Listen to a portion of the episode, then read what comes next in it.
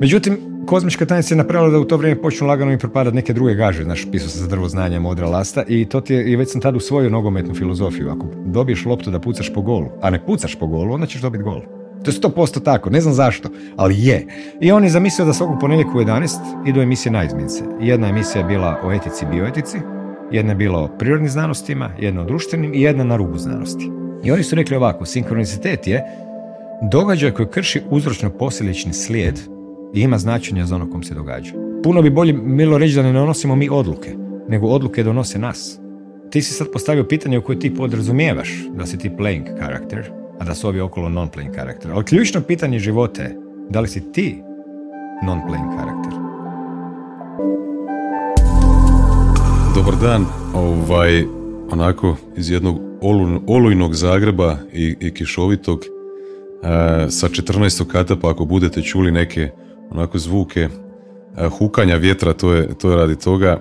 Ovaj, e, danas ćemo imati, to jest danas imamo jednog gosta koji možda će dobro doći uz ovako neko vrijeme, malo će biti i nekih misterioznih ovaj, pričica. To je čovjek koji neću previše najavljivati, mislim kad se, kad se kadar okrene na njega da će vam biti sve jasno o kome, o kome govorim. Ovaj, a, evo, ja bi zamolio Krešimira Miška da sam sebe možda opiše svoj, svoja, svoj rad, ono što je napravio do sada, prvenstveno po čemu si prepoznat ovaj, po emisiji na rubu znanosti, a kasnije ovaj, još nekakvih punih zanimanja Gle, kako bi ti, kako bi ti sebe, kako bi ti sebe upisao u nekih Prvo, par, jedno, jedan par podatak mogu rečenica, sigurno Heli? reći. Da, e, kada se mijenja e, u druge padeže, onda je Krešimira Mišaka. Krešimira Mišaka. Jer to smo puno raspravili sa mojim nekim prijateljima, naš u Bosni recimo kažu Mišak. I kad je dugo, onda je Miška. Aha. Ali kada se kaže realno kratko Mišak, onda je Mišaka i tako dalje. Ali nema veze. Kako veli Jimmy zovu me si- Pero, Jimmy, Mišo, a najviše volim da me zovu Štef. Uglavnom, pa ne znam, pitaj.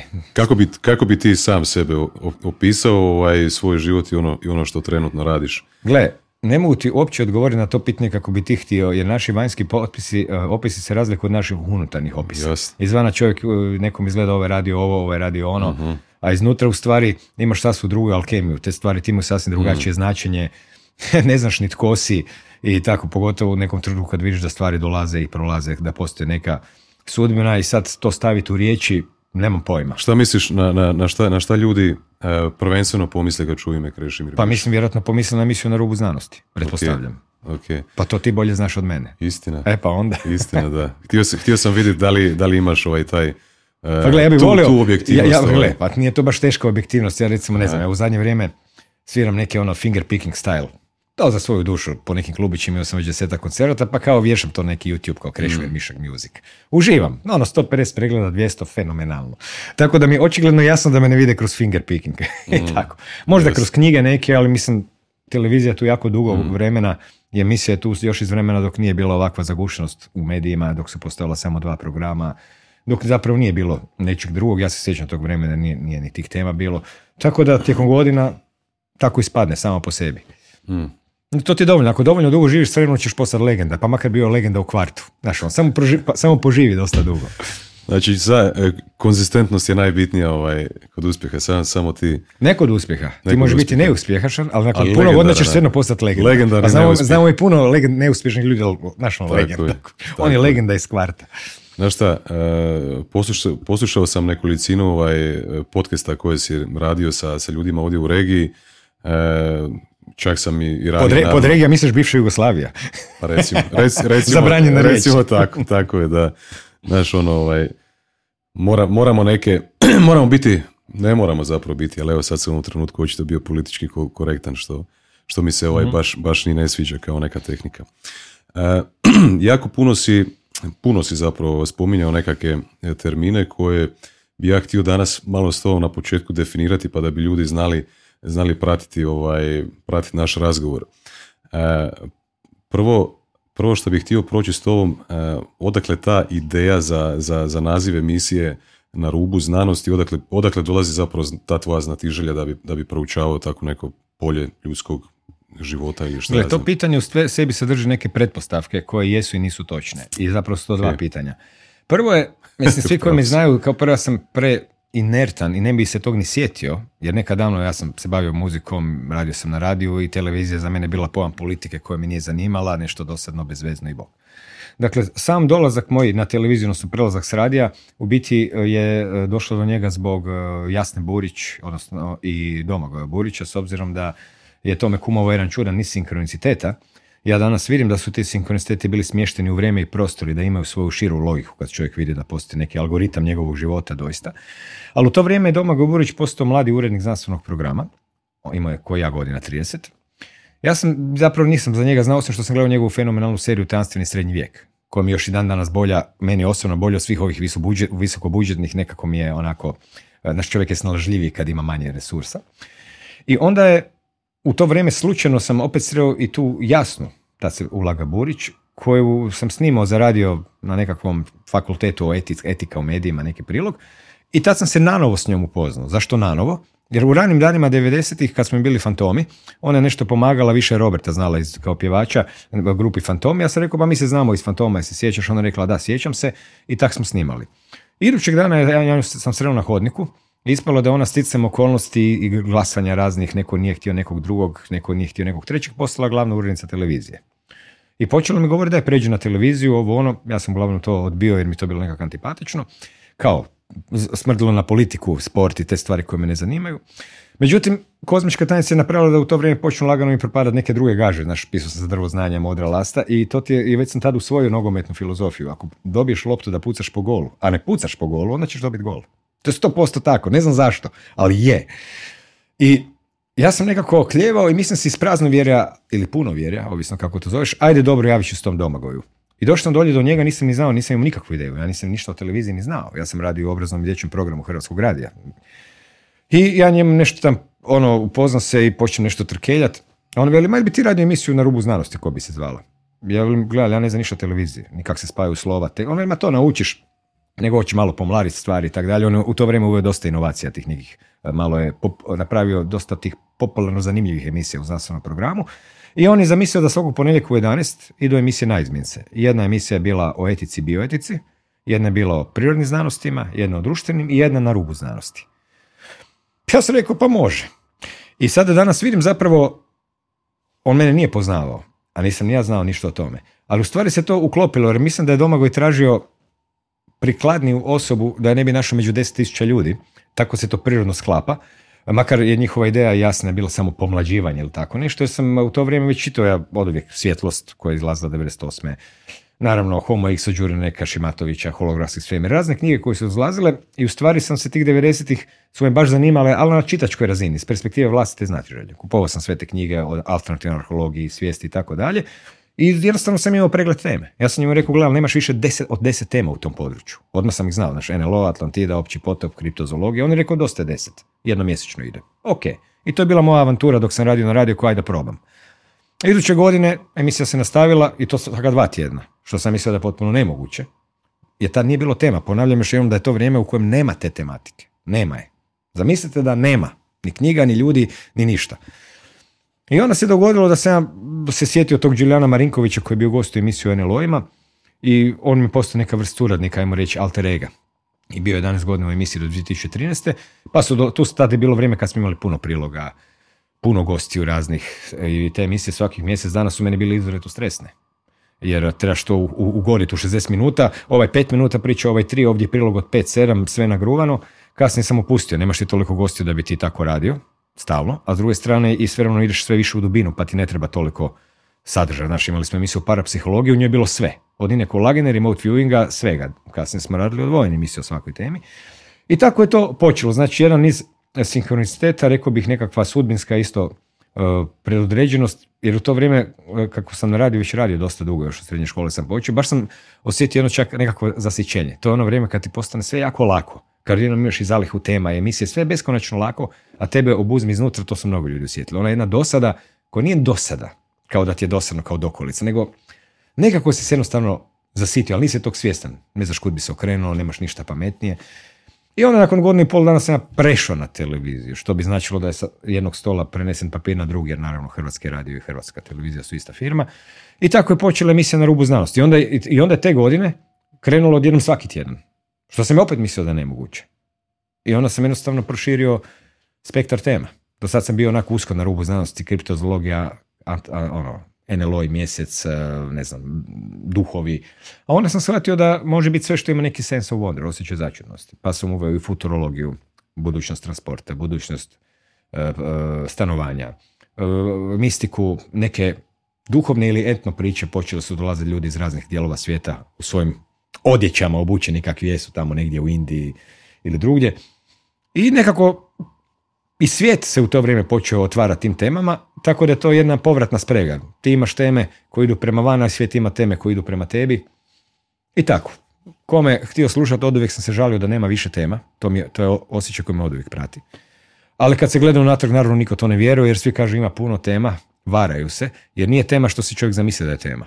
Tema znači u mom smislu, u mom riječniku, tema znači čovjek koji može iznijeti neku temu 50 minuta a da ta tema bude dovoljno i čvrsta i dovoljno malo rubna da ima neki sense of wonder. Ne mora biti baš izvan paradigme, ali može biti i ono, ono tipa Jules Verne, nešto tako. To, takve mi se zove malo onako revijskima. Hmm. Sad, eto, to ti je ta kratka priča ili duga.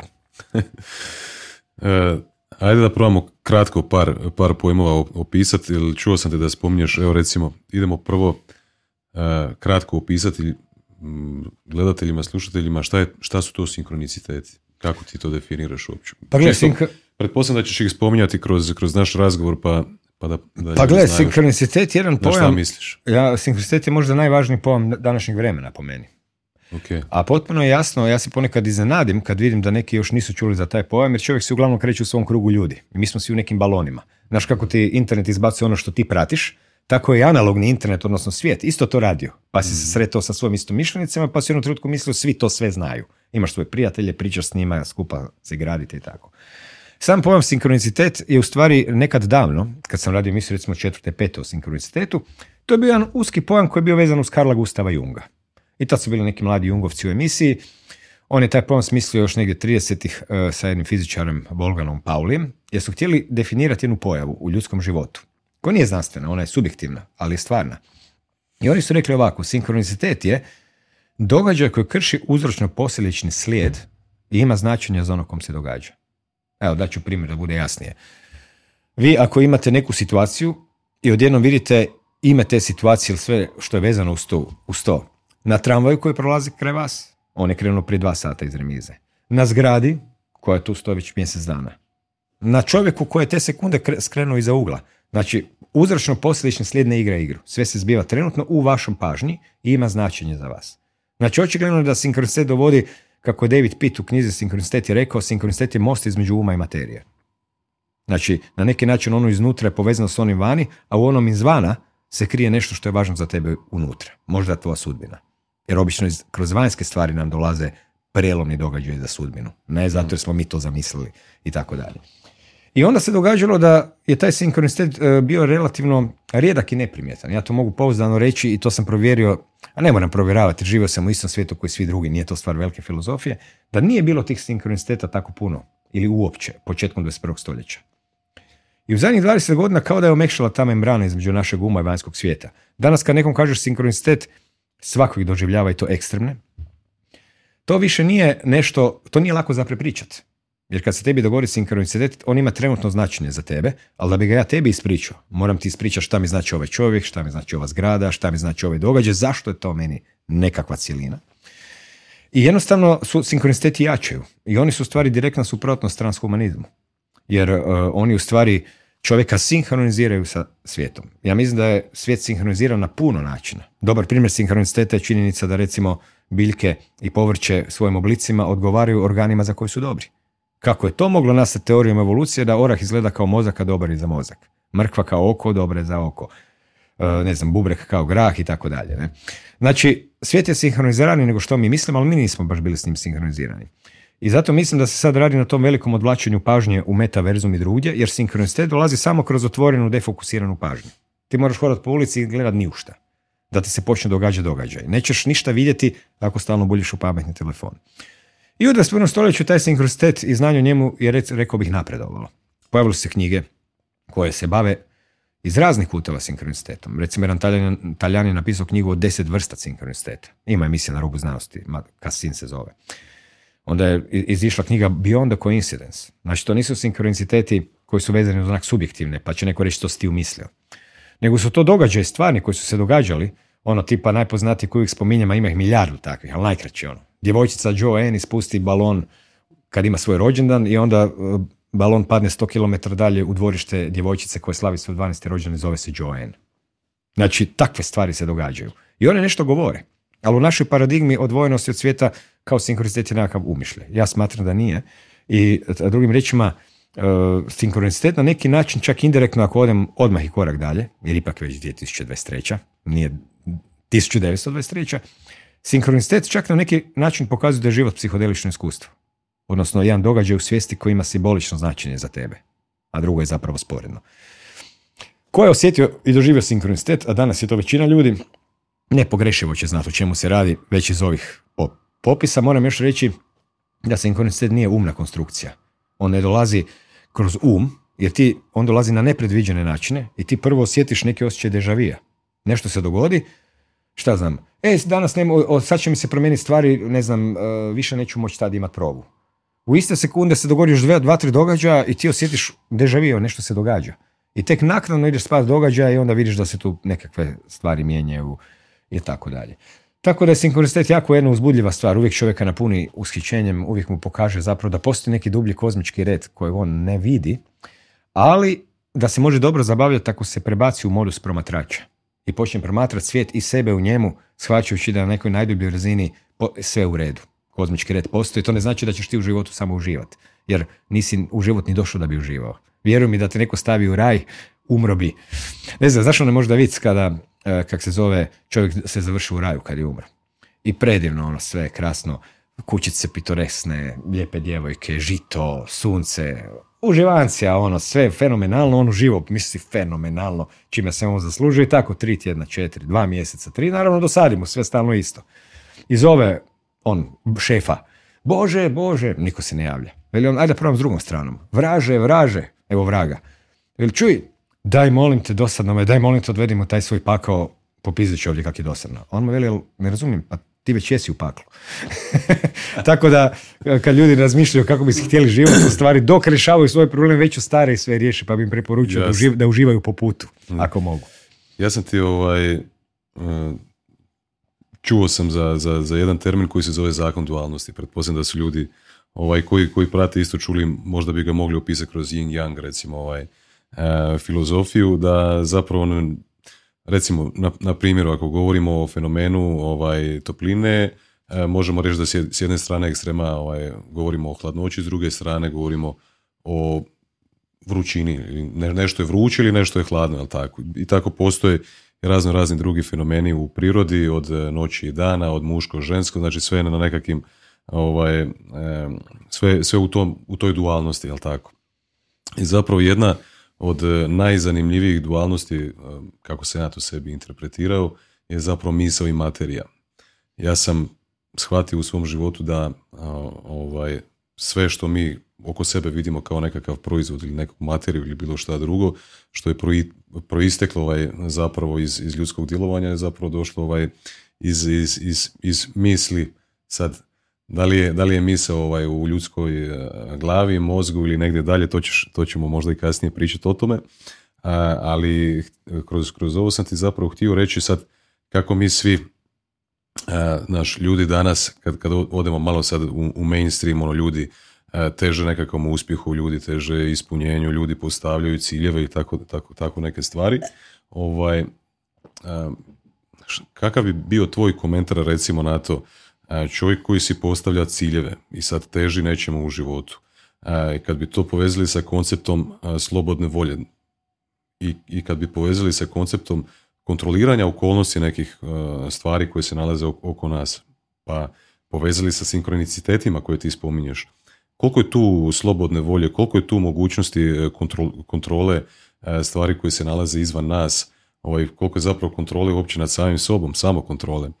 Kakav je tvoj komentar na sve to? Da li je moguće to? Dotaknuo si nekoliko tema. Kao prvo, yes. činjenica je da sve oko nas je prvo bilo misao o nečoj glavi pa je neko napravio ovu zgradu i ovaj stol. To je materialističko gledište još uvijek, gdje ti treba posrednik. Ja zamislim pa rukama napravim.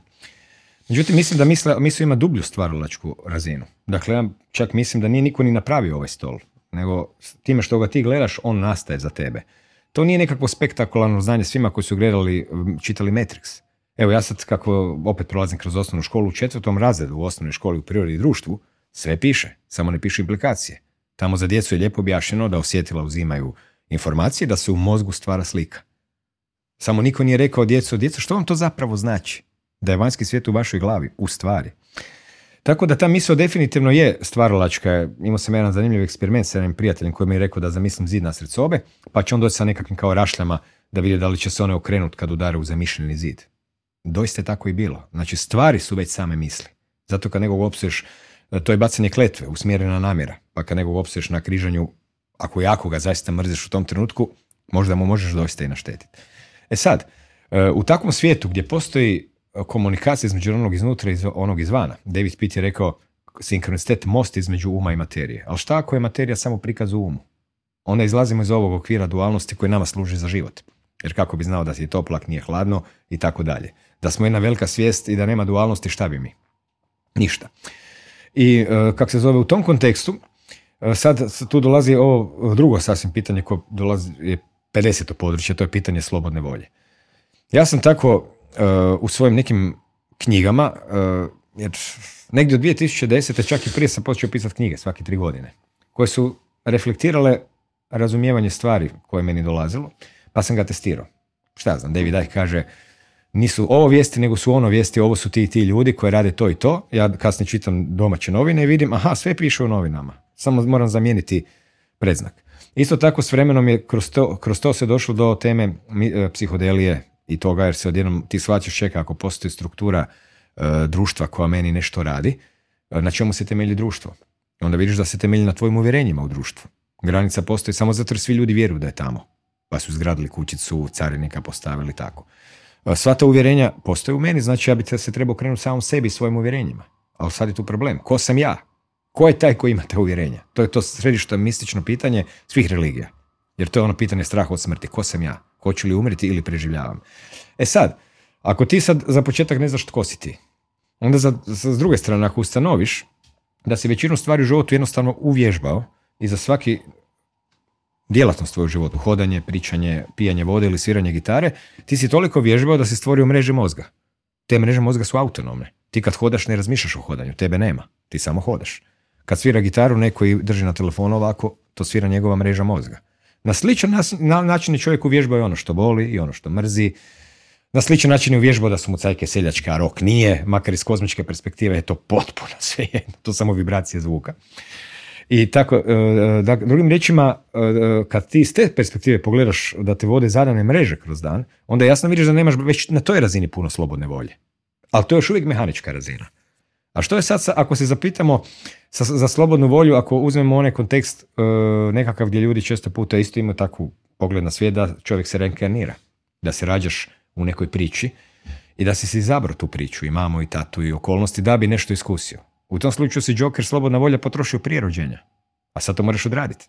Znaš ono, to ko Štulić, ono, hoću biti, ne znam, pjevač Azre, evo jesi, ali sad to treba neko odraditi, sad neće stalno biti lijepo.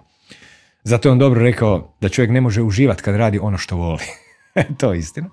E, a sad u konačnici se onda nameće jedno pitanje, ako ne znaš ko si, ako ovo projekcija, i ako ti bitne stvari u životu dolaze izvana, ljudi koji ti rade prijelom stignu izvana, ti misliš je slučajnost, šta bi bilo da nije došao, onda se nameće pitanje da li uopće ako imaš sudbinu, da li imaš slobodnu volju? I ja sam tako u toj knjizi Duhovni ratnik i beshrani kozmički orgazam koja je baš ovih dana vrlo popularna, je se temeljila na vizijama Tess Huaski i tako dalje. E, imao, sjećam se sa psilocibinskim gljevama, vrlo jasan odgovor na to. Čak sam ga i zapisao i danas ga se sjećam, znači nije nikakva to umotvorina, nekakva fantazmagorija, gdje se vidjelo da u stvari i ta ideja slobodne volje je nešto što je debelo precijenjeno. Jer ljudi smatraju da imaju ideju slobodne volje, međutim ja kad pogledam svoje točke u životu, sve što mi se bitno dogovorilo je došlo zato jer neki jasni ili neki domagoj praktički nagovarao mimo moje volje. znači, gdje je tu moja volja? Da je bila moja volja, znaš gdje bi tamo bio? 300 km dalje, znaš, onako u trčanju i tako. E, tako da ja osobno mislim, e sad, ljudi se uplaše. Kažu, joj, ali čekaj, ako nemamo slobodnu volju, pa šta smo mi roboti? Ali radi se o tome da trebaš promijeniti pretpostavku u smislu života. Ako ti misliš da je smisao života tebi ostvariti cilj i da smišljaš načine kako ćeš to napraviti, onda si ti u jednom luciferijanskom principu, ja mogu. Jer taj cilj tamo služi samo kao mrkva. Mi svi ljudi znamo da se sve bitno događa po putu. Kad ostvariš cilj, to je to, doživio se simbolično nekakav osjećaj uspjeha, kao kad ostavi cura pa doživio simbolično osjećaj ljubavne patnje i tražiš novi cilj. I ideš dalje. Cilj moraš imati, radi nekog životnog entuzijazma, to je zapravo smisao života, entuzijazam, ali on doista nije bitan sam po sebi. Bitno je sve što se događa po putu. I sada u, toj u tom kontekstu naši ciljevi proizlaze iz naših okolnosti životnih i toga kakvi jesmo. To nismo birali. Sve što nas se dogodilo u životu nismo birali. Prostore u kojima živimo nismo mi izgradili. U auto se vozimo u mjestu stvarima koje nismo mi napravili. A što je još bitnije od svega, kada ti pogledaš, ako nemaš slobodnu volju, onda ljudi kažu šta ti onda živaš, šta si ti onda neki robot? E pa nisi. Zato jer ono što nas život čini našim životom jest naš doživljaj. Ti jednog dana kad umreš niš nije bitno, ali dok si živ, si tužan jer si dobio otkaz, jer se bojiš da ćeš ostati gladan, jer te cura ostavila, jer ovo ili ono, puno drama. Te drame su na neki način film našeg života, zato živimo. Kažu kinezi kada je kuća gotova čovjek umire. To ti je to. Joj, sad ću ja srediti savršen život i onda ću njemu danih 30 godina u status quo uživati. Nema toga. I bolje ti to odmah prihvatiti. Jer si odmah spreman na promjenu. Ne vežeš se na neki tvoj zamišljeni status jer će on proći. I u tom kontekstu kad se gleda slobodna volja, stvari postaju još kompliciranije. Jer meni za život uopće ne treba slobodna volja. Meni je dovoljan za život iluzija slobodne volje. Znači, dolazi jedna situacija. Ja moram donijeti odluku, u navodnicima. Međutim, ja odluku donosim na temelju brojnih faktora koje uopće ne poznajem. Kakav sam u tom trenutku, kakav sam po rođenju, karakterno, kakvi smo bili mama i tata, kakav je taj čovjek. Tisuće faktora koji na mene uopće ne utječu. A na meni je cijeli svijet na mojim leđima. Ono što ja u tom trenutku radim dok mislim da donosim odluku, zapravo donosim odluku koja je već donesena. Da imam računalo i da mogu izračunati sve parametre sebe samog u tom trenutku, vidio bi da nijedna odluka drugačije nije mogla biti donesena. Na kraju krajeva to svako može sam provjeriti lako ako zamisli neku situaciju od prije 10-20 godina u kojemu se činilo da odlučuje. Sad kad pogledaš unatrag, shvaćaš da koliko god da si bio u dvojbama, u muci, da je sve bilo na tvojim ramenima, leđima, ti shvaćaš gledajući sebe sa strane, tada da nikad nisi mogao donijeti drugčiju odluku. Znaš ono, nikad nisi mogao ostati sa tom ženskom više, si ti takav kakav ja, ona je takav kakva ja, samo se to tebi činilo, ili nikad nisi mogao ne promijeniti posao, jer ti došao novi, a stari ti otpao i tako dalje. Ali što si ti imao? Ti si imao iluziju donošenja odluke. I kroz tu iluziju, dakle unutarnji doživljaj, to je ono što je život, ti si kroz iluziju slobodne volje ima osjećaj da donosiš odluku. Ali zapravo si kroz tu iluziju slobodne volje ti doživio sve bitno što trebaš doživjeti. Znači nisi ništa promijenio svoju sudbinu, apsolutno ništa, samo si odigrao. Ali si doživio veliku dramu. I u toj drami da pače si ponešto otkrio sebi, sebi, sebi samom. Drugim riječima, puno bi bolje milo reći da ne donosimo mi odluke, nego odluke donose nas. Postoje ljudi koji, ne znam, misle da su jako hrabri, čim je prva frka, počnu se noge tresti i pobjegnu i otkriju da su kukavice. Postoje neki drugi koji će te uvjeravati da su kukavice. Odjednom dođe neka situacija, odjednom on ostane. Znači, je to bila njegova odluka, njegova slobodna volja? Ne, to su okolnosti bile na koje nije mogu zapravo utjecati, ni vanjske, ni unutarnje, ali on kroz tu svoju iluziju slobodne volje nešto otkrio. Tako da ako je e, stvarnost izvan prostorna i vremenska, ako je naš život samo doživlja linarni prostorni i vremenski, ako se u njemu zbijevaju drame, onda bi da pače slobodna volja pokvarila plan. Međutim, nije ni bitna po meni, jer je bitno da mi mislimo da imamo slobodnu volju i da unutar nje doživljavamo drame i da pače, kalimo se, dokazujemo sami sebi, razočaravamo, sami sebe upoznajemo. Hmm. Tako ti izgleda moje viđenje slobodne volje i često put kad pričam to ljudima, onda oni kažu, aha, misliš, ljudi najčešće ovako kažu. Oni vjeruju da postoji sudbina u bitnim točkama, ali između toga da postoji jako puno raspona slobodne volje. Ja uopće u to ne vjerujem. Ja mislim da čovjek ima slobodnu volju samo u toj mjeri u kojoj se može odrediti prema stvarima. Znači, dođe ti događaj, on dođe. Sad se tvoja slobodna, i sve će biti kako će biti.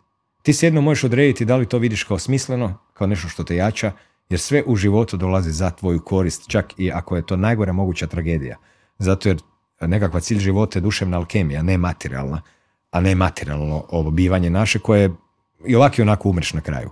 Znači, unutarnje zgranja percepcije koju jedino nosiš u nematerijalnoj stvarnosti kad umreš sa sobom gdje god to bilo je ono što se računa. I na kraju krajeva kad svako pita da, ali zašto bi se neko inkarnirao u život pa onda ne znam doživio patnje, bio ranjen u Vijetnamu, bio u konclogoru, ja zato imam jedno vrlo jednostavno pro, protupitanje. Ljudi idu u Luna Park, kupe kartu za Hali Gali. Zlo im je, rigaju, useru se, svašta. Zašto su je kupili? E kad mi neko odgovori zašto je kupio kartu za Hali Gali, da mu sve to bude tako zlo i loši da nešto doživi, e onda ćemo reći, e to ti je odgovor zašto si kupio kartu za život. Kužiš, i tako. Tako da, ono, ja sad, e, ti si postavio tih puno pitanja, ovo je nekako najsažetije što sam mogao odgovoriti. Evo, ja ću se malo samo ovaj, daj. Re, ref, malo Ajde, ja malo pričam. Popisi vode. ovaj, ne, kažem, kažem, dosta sam ovaj sadržaja konzumirao u zadnje vrijeme kako sam se pripremao za ovaj intervju. Ovaj, moram ti čestitati sad, očito sad možeš ti reći slobodna volja i nije ili, ili to ti tako dano.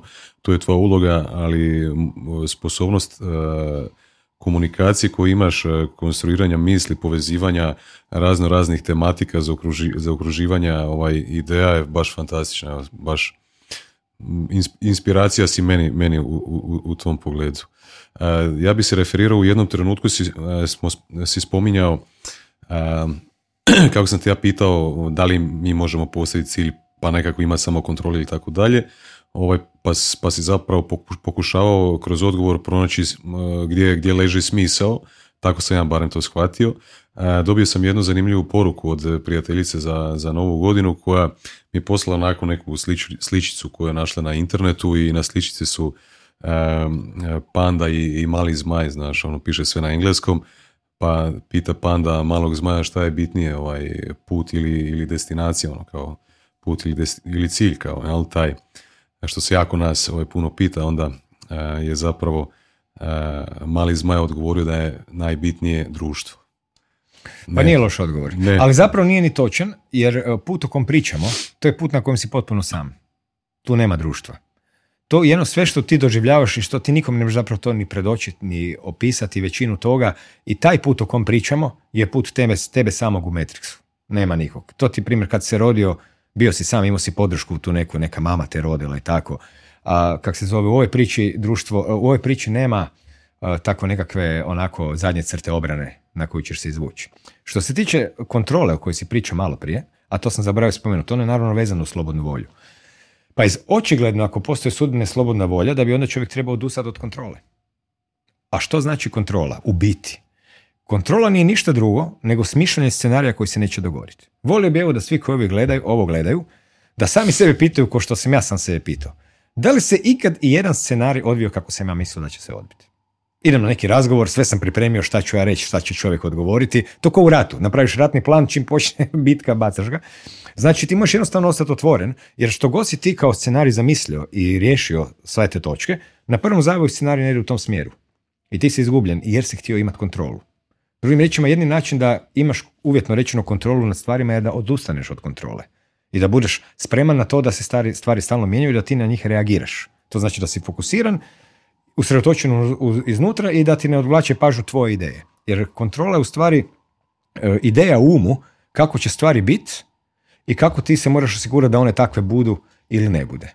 S obzirom da su one izvan tvog domašaja, ti trud. Ja općenito mislim, problem većine ljudi danas, i na i mene isto i svih, je to što u nama postoji control freak. Htjeli, ne htjeli, naš um stvara projekcije, naravno. Ono, moram ovo, moram ono, auto mi se pokvario, tad idem na put i tako dalje. Ali u konačnici, ako se čovjek prepusti sinkronicitetima, ono što sam nazvao kozmička tajnica, to je zapravo ni sinkroniciteta, vidjet će da mu se dan slaže sam po sebi, da se apsolutno nevjerojatne stvari događaju, e, neke otpadaju, ali ti moraš biti spreman odmah odustati od svojih ideja i odjednom se stvari do, e, dogovaraju u sat vremena, u pola sata. Znaš, ono, slažu kao na traci. Ja to stalno doživljavam i e, zbog toga sam na neki način se i malo opustio. Jer kada ti vidiš da postoji dublji kozmički red, onda se ti prebacuješ iz nekog aktivnog tipa, aktivista, koji sad tu djeluje, mora se osigurati, mora ovo, mora ono, u promatrače. I onda jednostavno gledaš koja su vrata otvorena koji dan, koja nisu. Znaš, ono, ja mogu dogovoriti tenis i onda me 15 minuta prije toga nazovu ljudi i kažu mi došle su, ne znam, kutije, knjige u kutijama, njih 30 komada. Odjednom ja, ja mogu reći, a sad smo, zeznuli su mi tenis, viš zašto mi se nisu javili. Ili mogu reći, čekaj, čekaj, ovo je bilo jedino slobodno prije podne i najbolje vrijeme za istovarivanje knjiga ikad. Sad ili nikad je praktički. To što sam ja mislio da će biti tenis, who cares? I nakon toga, ako ti kreneš tim putem sinkronisteta, vidjet ćeš da se vrata samo otvaraju. Kako završi jedna stvar, neki drugi čovjek koji opet čeka šta je dan bilo kada da te nazove, evo njega, halo, sad sam tu, taman sam gotov. I tako se to stalno događa. I to je onda jedan osjećaj dubljeg reda, vrlo je zapravo uzbudljivo doživljavati te sinkronistete, pogotovo kada prihvatiš da ti oni diktiraju život, da nisu oni samo nekakva zanimljiva pojava usput, nego da su oni u biti samih stvari. I onda, naravno, ne znaš šta će dalje biti. Ali isto vremeno imaš drugačiji odnos prema stvarima, manje razmišljaš. Evo, jako dobar primjer je ova predstava Pizza s krešom koju zadnjih godina radim s Robertom Kurbašom. On mi je došao u 11. mjesecu 2021. Nikad vidio čovjeka. I pitam da li bi radio s njim predstavu, čini mi se da to ima smisla u kao tema i tako dalje. Pita mene koji sam ono, smatrao da sam nula od glumca, nikakav, nikakav. Ja je to i dalje mislim. I svi koji su sa mnom se družili su isto isto znali. Međutim, ja sam rekao da. Jer kužiš, ne bi mi tako nešto došlo na put, još sam mu rekao da će predstava biti veliki uspjeh. A još nije bio nijedan redak napisan. Zato se ne bi događala. I onda sam kasnije, jer sam se prepustio tome, jer sam bez razmišljanja rekao da u konačnici ti je odgovor da ili ne. Ja mogu sad ići doma i razmišljati o raznim uh, glasovima za ili protiv. A, ovo ne znam, da li ću imati vremena, ovo ono. Međutim, ja ne mogu to znati dok ne napravim. Znači, jedini način da to da, kažem, da kažem da. Ko u onom filmu Yes Man. To je dobra formula, yes man. Mi često put kažemo ne, pa nam je poslije žao. I šta se dogodilo? A stvari su se počele događati. Uskočio sam i bilo jako lijepo. I, i na kraju sam shvatio druge smisle. Odjednom sam vidio, aha, ta predstava, odjednom sam vidio, aha, gluma je kao psihodelija. Tu se pitaš kako, kako je biti neko drugi. Prava psihodelija je kad uđeš ko si ti sam. I onda sam vidio te ritmove u životu. Pet godina psihodelici, pet godina tečevi pomnosti, pet godina E, sad naravno se glume. I onda na neki način čak i znam za pet godina šta će se događati. Ja recimo na krajima tih ciklusa velim ljudima sad će biti umiranja, sad će biti bankrota. I to se događa. Samo ne znam ko. I što, I što onda se zbiva? Kako znam da je to dio priče, ne uznemiriš se.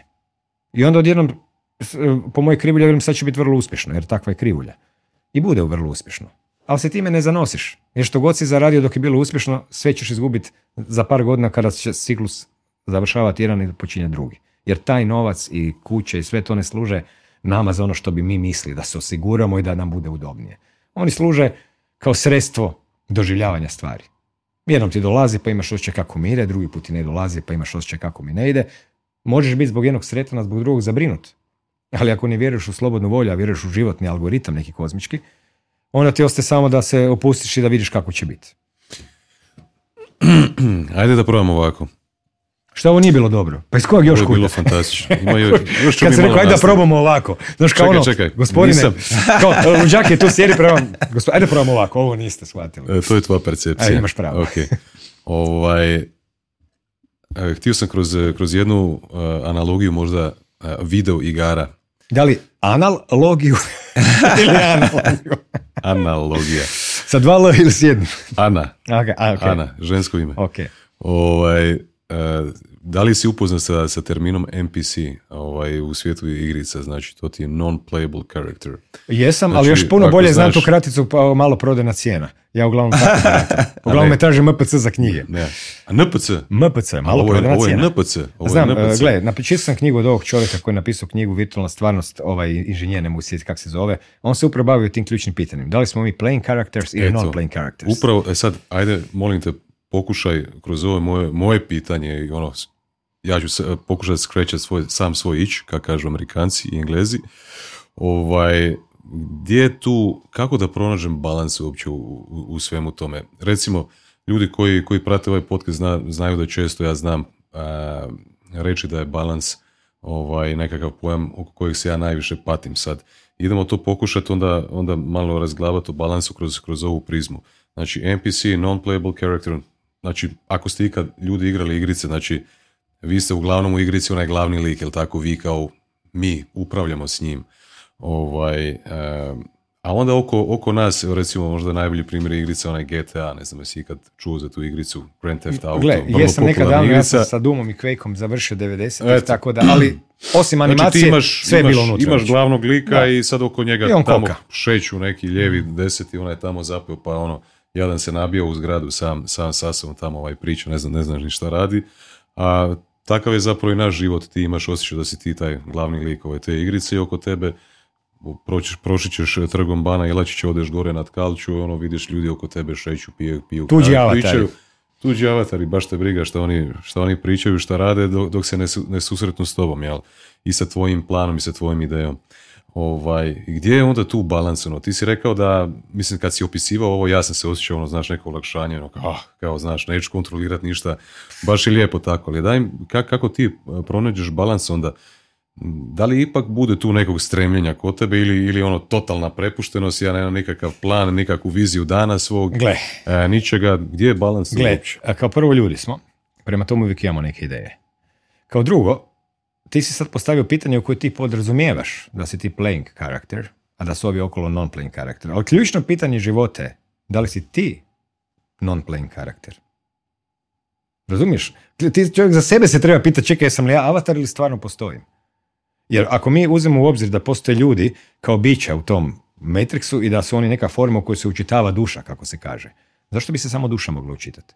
Možda se može učitati neki računalo, neko i tako dalje. Na kraju krajeva u, u bliskoj budućnosti u metaverzumu kad dođe, taj metaverzum će imati, e, sa naočalama ćeš moći na ulici gledati likove iz metaverzuma, koji u stvari ne postoje, kao što si mogao one igrice, one, ne znam, Pokemone gledati tamo kraj stabla ako si ga gledao na mobitelu. Znači, to će biti ozbiljno pitanje da li ti na ulici srećeš umjetnu inteligenciju u nekom obliku ili samog sebe. Ali ključno pitanje je li ti, kako bi uh, ja vam prije rekao, digitalno biće.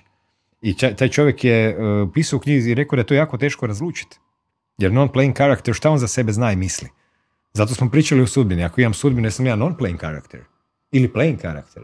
Ja uopće mislim da ta dvojba je opet vezana uz pretpostavku da djelujem u svijetu i da tu nešto radim. A mislim da je relativno lako razlučiti ako vidiš, da, e, ako se prebaciš na razinu doživljaja. Znači, mi pričamo ovdje o playing ili non-playing karakterima, ali pričamo o, o, prije svega o nečem nematerijalnom. Ko je taj ja? Nije to onaj, ni u igrici, to nije onaj koji ima onu ruku, nogu, onu sjekiru. Znači, jesi li ti uopće zaista živ i da nisi živ, da li bi znao da nisi? I da li ima nekog da to ne zna? Svako naravno za sebe sigurno, ma ne, to sam 100% ja, vidi me, boli me, osjeća me i tako dalje. Ne? E, Dakle, nije to, ovo tvoje pitanje je samo površinsko pitanje. Ono pretpostavlja da si ti taj, a svi su drugi za tebi samo non-playing, e, kako se to kaže, NPC, ima... NPC, non-playing E, da. karakter, da. Međutim, možda si i ti jedan od njih. Šta ti znaš o onom Quake ili Doomu kad dolazi ono čudovište šta ono misli o sebi? Da li ono isto misli, ček, jesam ja neko ili nisam? Što se tiče ovog prepuštanja ravnoteže, pa davno je rečeno, mislim na Delfima da je pisalo spoznaj samog sebe, sjeti se da si smrtan i nađi pravu mjeru stvari. I to su tri upute za život koji nakon par tisuća godina su jako dobre. E, Znači, što se sad zbiva? Da, ja imam ideju, ali imaš jednu igru koja se zove prisjeti se. Znači ti svako malo sebe moraš prisjetiti. Ja idem u plan, žustro ovo, ono, moram tamo, odjednom tu nešto srećem. Ja u tom trenutku nisam svjestan da je ovo bitno, a da, a da ono nije bitno. Međutim, ako ja vježbam dovoljno puta, čekaj malo, prisjeti se. Prisjeti se da stvari možda drugačije stoje. Prisjeti se da se možda ovog trebao sresti. Prisjeti se da možda nisi tamo trebao stići. Prisjeti se sinkroniciteta. Prisjeti se sudbine. Prisjeti se bilo čega. Onda u tom trenutku ti možeš na sebe na u jednoj sekundi dok te obuzme takav osjećaj malo isključiti i napraviti jedan vremenski, rekao bih, odmak između akcije i reakcije. I tu se krije ta mjera stvari. Znači, dolazi čovjek, ti jako žuriš. Evo, uzet ću, izmislit ću banalni primjer koji se stopu dogodio svima i meni. Ti sad ideš nešto obaviti. Na kompjuter isprintati ili tamo montažu i naravno to je tvoj cilj. I ti užurbano hodaš, pićeš, pićeš, pićeš. Tako užurbano hodaš da kao da je jedan ispred tebe kojeg ne možeš stići. I neko te sretne. E, trebam te ovo. Jo, ne mogu sad sažurim ovo ono, a ipak ostaneš s njim pričati. I dok pričaš s njim, sav se treseš. Da, da, ja sam bio tu. Ne, ne, ne moram sjetiti ovo. I odlaziš po stresom. Sve si odradio i napatio si se. I onda poslije se sjetiš misliš, čovječe, pa ja sam to su baš trebao stres bi za pet dana. Neka se tri osobe nađu oko tebe koje ti ne možeš mjesecima ih skupiti na hrpi. Odjednom su tu. I sad se samo trebaš prisjetiti da to primijetiš. Znači kad dođe to, aha, sad je ovo na redu. U redu.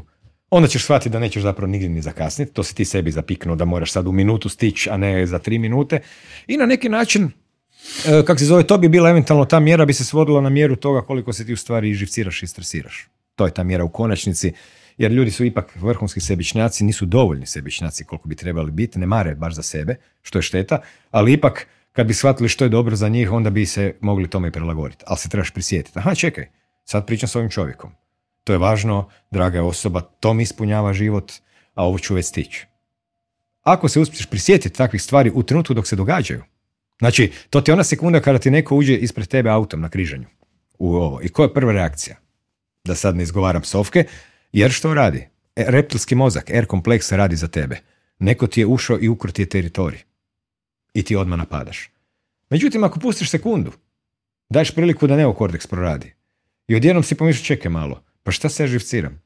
Ovaj čovjek će tamo biti ispred mene na križanju, još će mu se smijati onako straga, jer me preteknuo i onda stoji ispred mene. I ja sam to jučer napravio. A isto mi se žurilo zapravo i nije. Znači, odjednom ti se značenje svega što si doživio potpuno mijenja. A svijet je samo u značenju kojemu ti pridaješ. Niko ti niti mrzi, niti voli, ni ništa. Većinu vremena, meni je dosta dugo vremena trebalo, to sam vježbao jedno, u zadnjih godinu dve sam već uvježbao, da se sjetim da niko ne misli na mene. Znači, mi svi stalno mislimo da, nam, da nas svijet gleda. Gleda nas šef, gleda nas kamere, gleda nas obitelj, gleda nas djeca. Svi nas gledaju, mi stalno moramo. I odjednom, čekaj, evo je recimo sada. Sada je recimo neko doba i neko doba dana. Osim tebe, vjerojatno ove sekunde niko ne misli na mene. I to je fenomenalno. I kad sam to shvatio, kad sam niko ne misli na mene, čovječe mogu šta hoću. Tako da, sve, ti se, sve ti to u stvari mindfuck. Znaš, ljudi misle da ih gleda Bog. Ne gleda. Još gore. Gledaju samog sebe, a sebi ne mogu lagati. Jer što ja mogu sebi reći, joj, htio sam biti pošten, ali sam prevario čovjeka, kad ja sam znam da sam ga htio prevariti, recimo. Znači, ne možeš lagati sebi. Zato je to još izeznutija stvar. To je zapravo istinska religioznost, suočenje sa samim sobom, odnosno opće pitanje ko si ti. Znači, duboko mistično pitanje koje danas već ima i ozbiljne paradigmatske osnove u znanosti. Ajde da pitam onda sljedeći. E, jedna moja poznanica, ona mi u jednom trenutku rekla da naš onu poznatu, e, svi putevi vode u Rim, jel tako? A tu je rekla u tom kontekstu ovaj, e, izmijenjenih stanja svijesti. E, znači, u do, izmijenjenog stanja svijesti možemo doći na razno, na razno razne načine, jel tako? Spomenio si halucinogene gljive, jel tako? Spomenio si kroz ovu svoju knjigu spomenio ayahuasca ceremonije, ovaj, pa čak neko dođ, može doći u izmenjeno stanje svijesti kroz neke može. jednostavnije droge kao što su alkohol, kao što je... Kao što to da, ali, ali ovo što pričamo, pričamo ipak uh, o nečem drugom, pričamo o micanju samog tebe sa volana, a to se još može postići holotroskim disanjem, Jasno. raznim vrstama meditacija, tako. sportaši to postižu kad uđu u zonu, post, i, post i tako dalje. E, e, pa ajde, ajde, ajde kroz, kroz uh, te, mm, ne znam kako bi ih nazvao, aktivnosti, ili discipline, ovaj, načine. Ajde, ajde, ajde da probamo kroz, kroz njih onda uh, otpakirati to pitanje tko sam ja. Znači, do sad smo se u razgovoru držali te teme nas kao individue, jel tako, i, i kontrole, i malo smo se dotakli te okoline naše, idemo nastaviti još ovaj, s ovim, pa ćemo preći onda na okolinu i na sve ono što se nalazi ovaj, oko nas. E, tko si ti, ali kroz tu prizmu recimo šta si ti naučio kroz, kroz ovaj rad e, sa, sa substancama e, u izmijenjenim stanjima svijesti, možda si nešto ovaj, i drugačije probao, možda holotropsko disanje, ovo isto koje si spomenio, Gle, ili post ili tako taj, to pitanje psihodeličkog stanja svijesti, za početak ga možemo odvojiti od samih psihodelika, jer postoji drugi način i metode. To je način kako ti sam sa sobom pričaš na simboličan način. I sinkroniciteti su dio psihodeli također. Ali ono što se e, tu u ovom pitanju spominja tko sam ja, to je u stvari služi samo za vježbu. Jer ti ne možeš definirati tko sam ja. Ali ti to može koristiti da sebe izmjestiš od onog ja koji nisi. Znači, jako me strah što sljedeći mjesec ću zaraditi manje nego ovaj mjesec. Ok. Koga je strah? Mene je strah. Ja se bojim. A ko sam ja? I onda ti u pokušaju da otkriješ ko si ti, gdje sam ja? Pa gledaš, nigdje nisi. Što sam ja? Još teže pitanje. Još teže, gdje sam ja? Super teško pitanje. Ti odjednom zapravo e, kroz spoznaju da ne možeš samog sebe spoznat, se možeš na neki način, ali se tog trebaš stalno prisjećati, oslobađati od vanjskih stega. Znači, Ko sam ja, ne znam. I niko to ne zna. Mi možemo teoretizirati, možemo dati još jednu mentalnu sliku. Pa reći, kako je rekao David Icke u knjizi e, Beskrana ljubav je jedina istina, sve ostalo iluzija. Neki to zovu beskrana ljubav, neki to zovu veliko jedno. Mi smo izgubljeni u značenjima, u pojmovima, u prijevodu. Nekom ljubav znači ljubav prema curi, prema djetetu. Niko zapravo ne može zamisliti ljubav bez objekta. Zamisliti da imaš ljubav bez objekta. E takva ti je božanska ljubav. Znači ljubav bez objekta. Znači ako te slučajno i voli, to nije zbog tebe. Nego samo zato jer je to narav. Kao pas. Znaš, ono, pas te voli ne zato si ti posebno dobar. On će voliti bilo kojeg svog vlasnika jednakim intenzitetom, jer je on ljubav. I Pop je rekao, pas, moj pas je bio stroj za ljubav.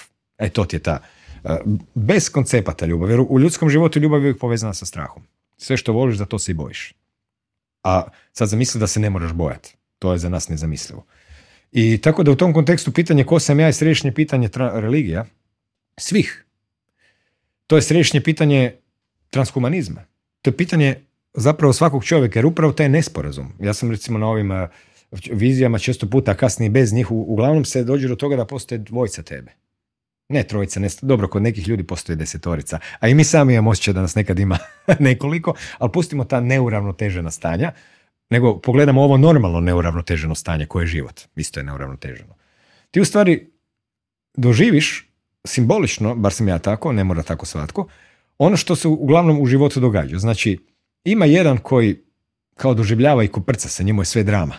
Gubim, pobjeđujem, uspio sam, nisam, jesmo, stigao sam, sad sam sretan jer sam napravio emisiju, sad sam tužan jer mi neko otkazao. A cijelo to vrijeme postoji jedan drugi koji to skoro nezainteresirano promatra.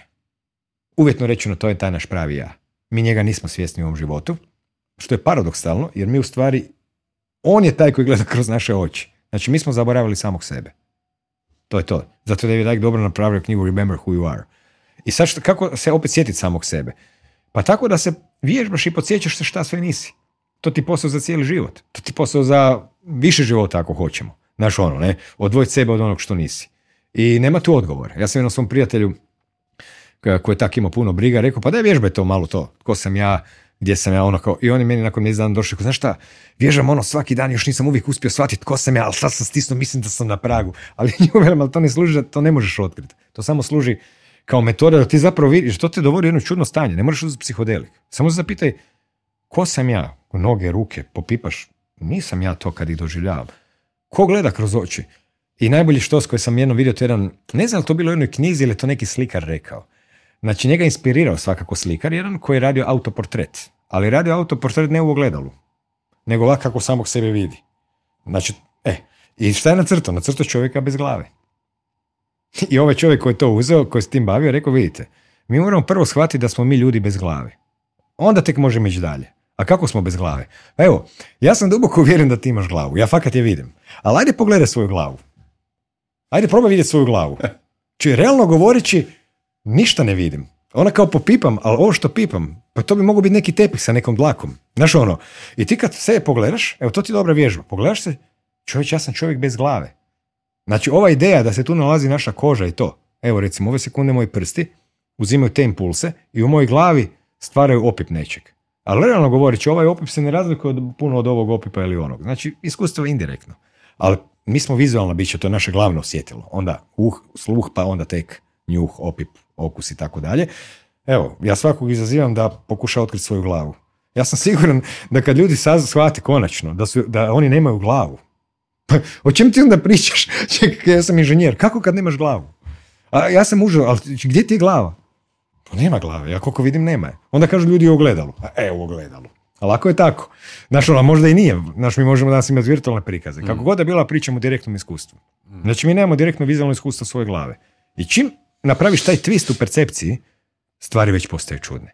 A kad postaju čudne, neshvatljive, kad ti um trokira, znaš ono, e onda si na pravom putu. Znaš, kad se um skrši. Kako, to su sve tehnike kako um koristiti protiv samog, nje, samog sebe. Jer kuš, um je dobar alat, ali e, nije pod našom kontrolom. Kuš, jer više ne razmišljamo o tome. Tako da evo, izazivam čovjeka, nek, znaš ono, prva trojica koji imaju glavu, nek se jave, kuš, ali ne mogu nam dokazati da je imaju, jer ne možemo ući u njihovu glavu. Neko ko ima duži nos. Ti glavu? Neko ko ima duži nos, možda vidi nos. E pa, o tom se radi, vidimo ovako, od glave cijelo su ovako. Možda znaš, malo nos. I znaš kako ti sad izgleda? Zar nije neobično osjećaj kad shvatiš da nemaš glavu? uh Znači, odjednom imaš percepciju onog što zapravo jesi, da si nekakvo Mm. bestjelesno polje. E to su ti trikovi koji prije svega u ovom životu služe za zeznut um, a ne da bi ti doista odjednom hodao po ovom svijetu bez tijela. Znaš koji je sad guru? Si čuo za njega? Gle, Sadhguru. najveća prevara na svijetu svih vremena. On Sad guru, je. pa to, to odmah vidiš. Pa ček, da li mu su mu sponzori svjetski ekonomski forum?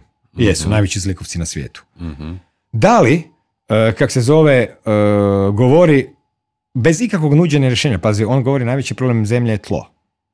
U isto vrijeme Bill Gates kupuje tlo na zemlji. To znači da oni žele zapravo kroz njega na svoj, stari način, je uzet ćemo prosvjetljenog jedinica. Pazi, evropljani su uvijek spremni pušiti foru o prosvjetljenom istočnjaku. I sad dolazi čovjek koji je instruiran i ti kad pogledaš njegove materijale, ti ćeš vidjeti da on nigdje ne spominje rješenje za tlo. A ako pogledaš emisiju na rubu znanosti sa Aleksom Podolinskim, pionirom biodinamike, ti ćeš samo vidjeti da on dao rješenje za tlo. Stvaranje humusa. Točno se zna kako se to radi. Znači, on ne daje rješenja.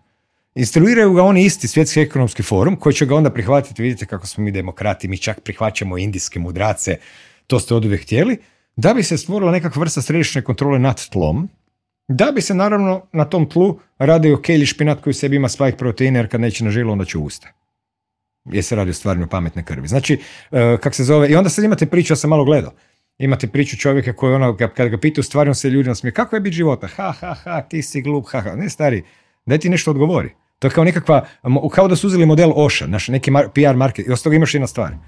Ljudi pravi godinama stižu do ljudi, Hiratan Manek, David Icke. Od imaš čovjeka, evo sve svjetske zvijezde pjevaju za njega.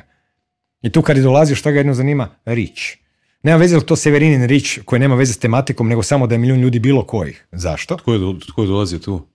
Pa kao u Ljubljanu kad je dolazio. Ko? Sad guru. Aha, bio u Ljubljani, ne znam. Rič, se do Rič. Šta Rič? Pa čekaj, valjda ti je važno da može neko shvatiti, a ne samo masovno. Onda, onda kak se zove, nema više on svoje sljedbenike. O, ne, ne, ne, ne, ne. To su volonteri. Znaš, u drugim riječima, čista prevara. Ali ono, od samog početka, i to ti kad znaš elemente kako svijet funkcionira, tebi je dovoljno ako neko, nešto svjetski ekonomski forum promovira. To je njihova točka. A dalje se lako uklapa. Ja pogledam, mislim si, aha, da li ima šta ja gledam temu kroz podatke? I vidim, joj, zemlja je opasnosti, tlo se nosi, elus, erozija, sve sad to slažem. A rješenje koje je? Nema rješenja. Zato je rješenje će smisliti svjetski ekonomski forum. Ljudi, vidite kako ste se vi loše ponašali prema zemlji. To je uvijek ta ista fora, kao ljudi su krivi za sve, a ne korporacije. Sad ćemo, oni su smislili zelenu revoluciju, nismo mi. A sad ćemo mi staviti zemlju pod kontrolu svu za proizvodnje hrane jer vi niste dobri. A u tome ti pomaže sve. Kao što ona, ona mala zastrašujuća djevojčica Greta Thunberg izigrava nekakvog borca. Ona, ona je e, opozicija diktaturi zahtijevajući još veću diktaturu. To ti je apsurd. To ti je da imaš u trećem rajhu mladu opozicionarku protiv Hitlera koja zahtijeva da Hitler bude ekstremniji. To ti takva prevara. I tako ti ti ljudi farbaju ljude sa svih mogućih načina. A onda ljudi naivci uvijek puše tu, a tu priču sa mudrim istočnjakom, e. A pritom Evropljani su na toliko načina i sami sebi dostatni i čak i superiorniji od tih pričica koje im doprodaju ti ljudi i onda se iznenade kad vide da ih hoće iskoristiti. A u ovom slučaju se radi o čiste konstrukciji. Znači ono, ja sam to siguran, znaš koliko sam siguran? Jedan kroz jedan, kako ljudi kažu. Jer je formula elementarno jednostavna. E, evo ga, kroz, kroz sad gurua nekako dolazimo do ove moje sljedeće Ne znam kako teme, si uopće izvukao takvu društvo. marginalnu pojavu sad. Zašto si uopće Nije spomenuo? marginalna, čekaj, sad, ćemo- sad ćemo nastaviti dalje. Ja, ovo je bio sinkronicitet, meni je došlo onako ko na Mhm. vole, znaš. Ovaj, e, pošto si spomenuo i Gretu Thunberg, jel tako, tako ime i prezime, ovaj, e, najguglanija osoba 2022. godine, onako kao jedan neki društveni, e, socijalni eksperiment ili fenomen, e, Andrew Tate, jesi čuo za njega? Ne. Možda jesam, nekad palim iz druge. Da. Čuo sam za Sharon Ovaj, Tate, čuo sam za Andrew Kolista. Možda sad ako ih spojimo. Dobro. Znači, Andrew Tate ti je uglavnom, si čuo za Jordan Petersona? Da. Jesi, ok. On ti je I onako čuo sam jedan... za Dražena Petrovića On ti je jedan malo... i za Michaela Jordan. on ti je jedan onako malo manje e, profinjeni ovaj Jordan Peterson. E, njegova glavna tematika je nekako muškost, ženstvenost, muška uloga, ženska uloga, komunicira mladim muškarcima, e, pobija se ove e, pokrete feminizma i tako dalje, neke stvari i stvorio jako puno polemike, znači doslovce je najuglanija osoba na planeti 2022. godine i sad si mi, kad si, kad si na ovaj način, e, ovo mi je bilo onak osvježenje, kad si na ovaj način e, komunicirao ovaj, sad gurua, zapravo recimo taj Andrew Tate recimo komunicira puno, puno ovaj, u uređenju društva, organizacije društva, Matrix, tko su agenti Matrixa, ti si sad zapravo kroz ovo svoje, ovaj, kroz svoj ovaj govor e, meni dao do znanja da ti misliš da, da je sad guru je zapravo i agent Matrix, ako ćemo se tako izraziti tako. nekako, jel tako? Upravo tako. A onako fino, fino, fino, fino, suptilno ovaj, uh, oprosti, što, oprosti što te prekidam. Samo, bi, samo jednu stvar. Ovdje se radi o istom principu uvijek koje je David Icke dobro formulira kao jedno od njegove dvije formule. Jedna se zove totalitarističko šuljanje u puno malih koraka okay. do cilja, a druga je bitna. Problem, reakcija, rješenje. Znači ovaj spomenuti čovjek koji sebe naziva sad guru, koji se kao iznenada prosvjetlio, nikad nije ni vježbo, ni bio u samostanu, znači tog ima, to je sad odmah sad. On u stvari stvara problem. On služi tome da senzibilizuje za izmišljeni problem, odnosno problem je stvaran, ali ne u tom rasponu i ima sasvim druga rješenja. Vrtovi su prava borba protiv transhumanizma. Ih stvaranje humusa, ih, to je jedna alternativna metoda poljoprivredna. I on stvara problem da bi se onda stvorila reakcija, da ovi svjetskog ekonomskog foruma kažu, vidite, indi, indijski guruji, mudraci, ljudi, oni žele da se nešto učini sa zemljom, sa tlom. Što ćemo učiniti? I onda dolazi treći korak, rješenje koje je već spremno.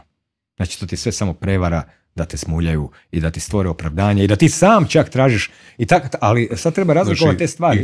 Problem, problem, reakcija, rješenja. Konkretno ovaj spomenuti taj takozvani mistik je dio formule koja se zove problem. On stvara, on kao osještava problem, u stvari ljudima stavlja jednu ideju u glavi da jednog dana neko, oni mogu dobiti opravdanje, stvoriti pristanak kod ljudi. Ljudi moramo staviti našu šapu nad velike komade tla, da, starite, vidite šta se tu događalo, svi se bune, i ptice se bune, i Greta se bune, i guruji se bune, svi se bune. Ja bih to upotrebio za to američki izraz bullshit. Znači, uh, zanimljivo mi je sad kak si par puta spomenuo Gretu Thunberg, mislim to je uh, bio onako jedan zanimljiv događaj kako je Elon Musk preuzeo Twitter. Taj famozni Andrew Tate je bio cenzuriran na svim društvenim mrežama ovaj, zbog kao svoje vokalnosti ovaj, pričove stvari koje, koje mainstream ti zapravo ne dopušta da govoriš ono, bio je protiv e, feminizma za, za nekakvu tradicionalnu muškost ili takve neke stvari, tradicionalne podjele između muškarca i žene.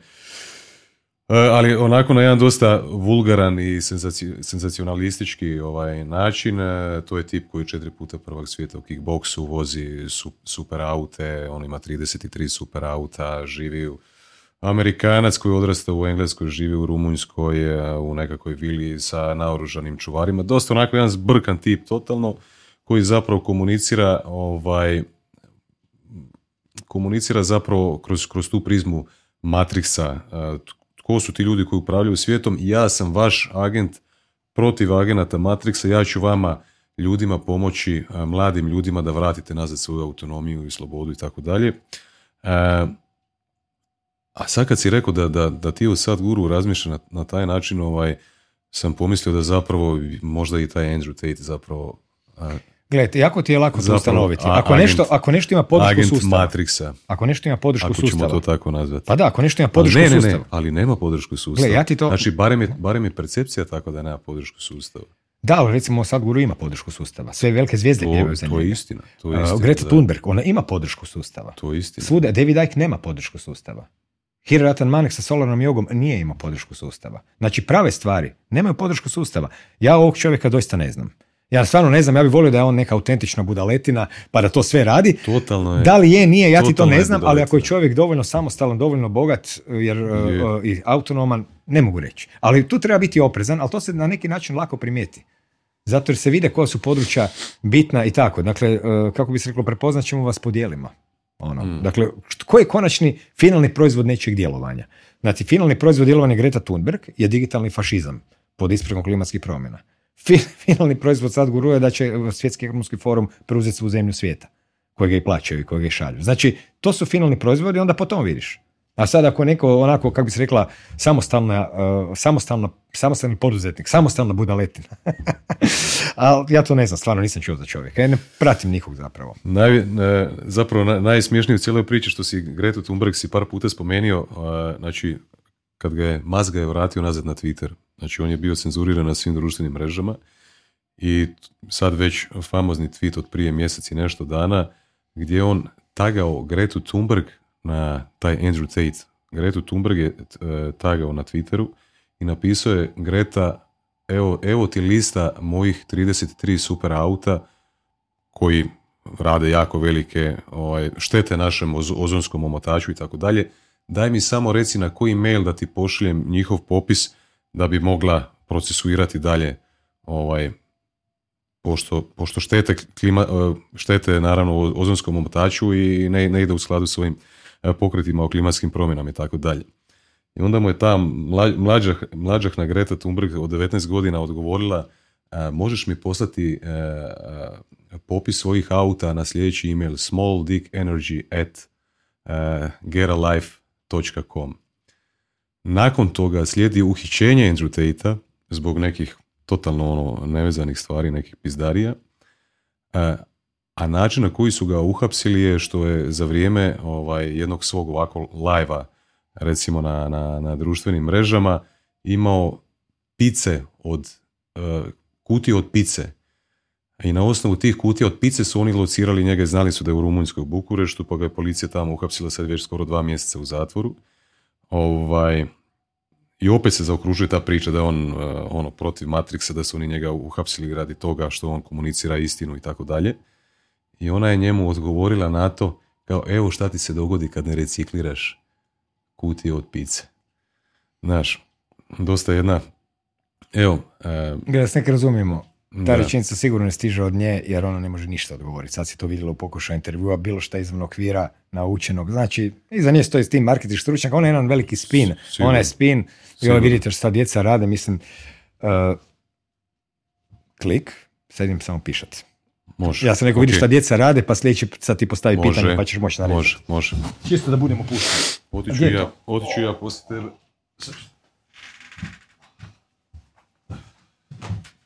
Temos desse, não? Desse, desse.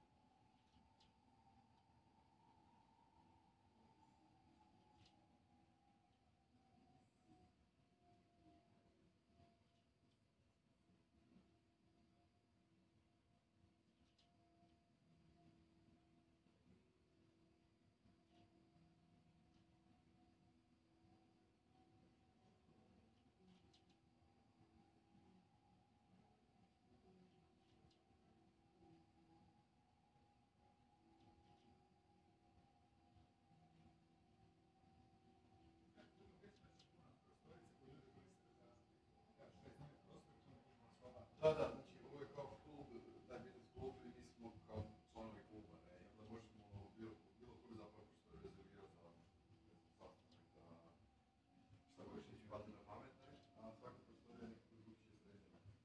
Što je meni super, jer ja mogu se ovdje izaći negdje i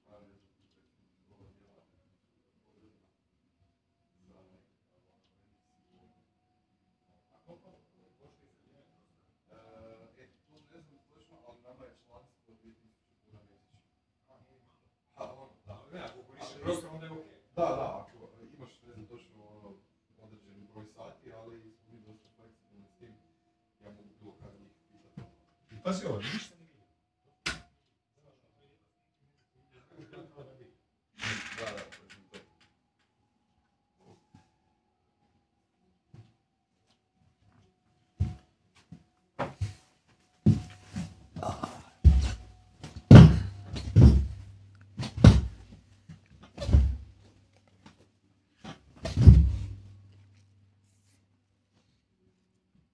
I super je ovaj pogled na, na grad. Često dođe kao dobar backdrop za, Mhm. za emisije. Točno to, to više nisu podcasti, to su emisije. Čim je... Internetska televizija. Da, čim je... Imaš ovaj, kamere, imaš dve kamere, rasvjetu, šta? To sam kao, kad je prvi put zapravo taj podcast kao format nastao, mislim da je to nekako bila uh, Apple-ova pod uh, kao casting, kao broad, broadcasting, odnosno odašiljanje, ne uživo, a pod je bio kao kupola u kojoj su zapravo oni snimali. Onda su skužili kao taj nekakav radio format će pucati, tada je neke 2003. 4. tak nešto je nastalo kao prvi put službeno to, ne? Mhm. Onda se dalje širilo, naravno Amerika je najviše to popularizirala i onda kada je kod nas došlo, mislim mi ne možemo izbjeći taj vizualni dio, jer ljudi kod nas najviše konzumiraju ono. Od... Ma ne, više niko ne gleda, no, svi gledaju, više niko ne Pa sluša. da. Ideš ti pišati ili Ja, snimati? da, ne, Ajde. pa. E, Ti sjećaš Anu, gdje smo stali? Pa u stvari smo stali tako neodređeno, Ja, samo ti ja sam, Ti bi trebao. Ne, ne, Da, ja, ja stali smo, ovak imao sam ja u glavi. To sad ja ne znam šta si htio reći, ali e, ja sam završio tako dovoljno neodređeno da na te zadnje riječi ti samo E, možeš prekinuti i ubaciti bilo ne, šta. A Bila je tema Greta ja. Thunberg i ovaj Tate Tate, i tako dalje. Baš- šta si s baš njime mi je htio? interesantno da nisi čuo za njega. Pa znaš kaj, se čovjek iskače ali moraš jednu stvar znati, to s tebi čini. To s tebi čini. Ne, Jer ja, ja ne slušam je- po internetu, gdje će mi iskočiti? Gdje će mi Ako iskočiti? nisi, ako nisi na društvenim mrežama, Ne, ako nisi ni na jednoj. onda ga nećeš. Pa Onda ga onda, nećeš. znači to ti je iluzija. Evo, ja nisam ni na društvenoj mreži. Ja nikad čuo za čovjeka. Istina, da.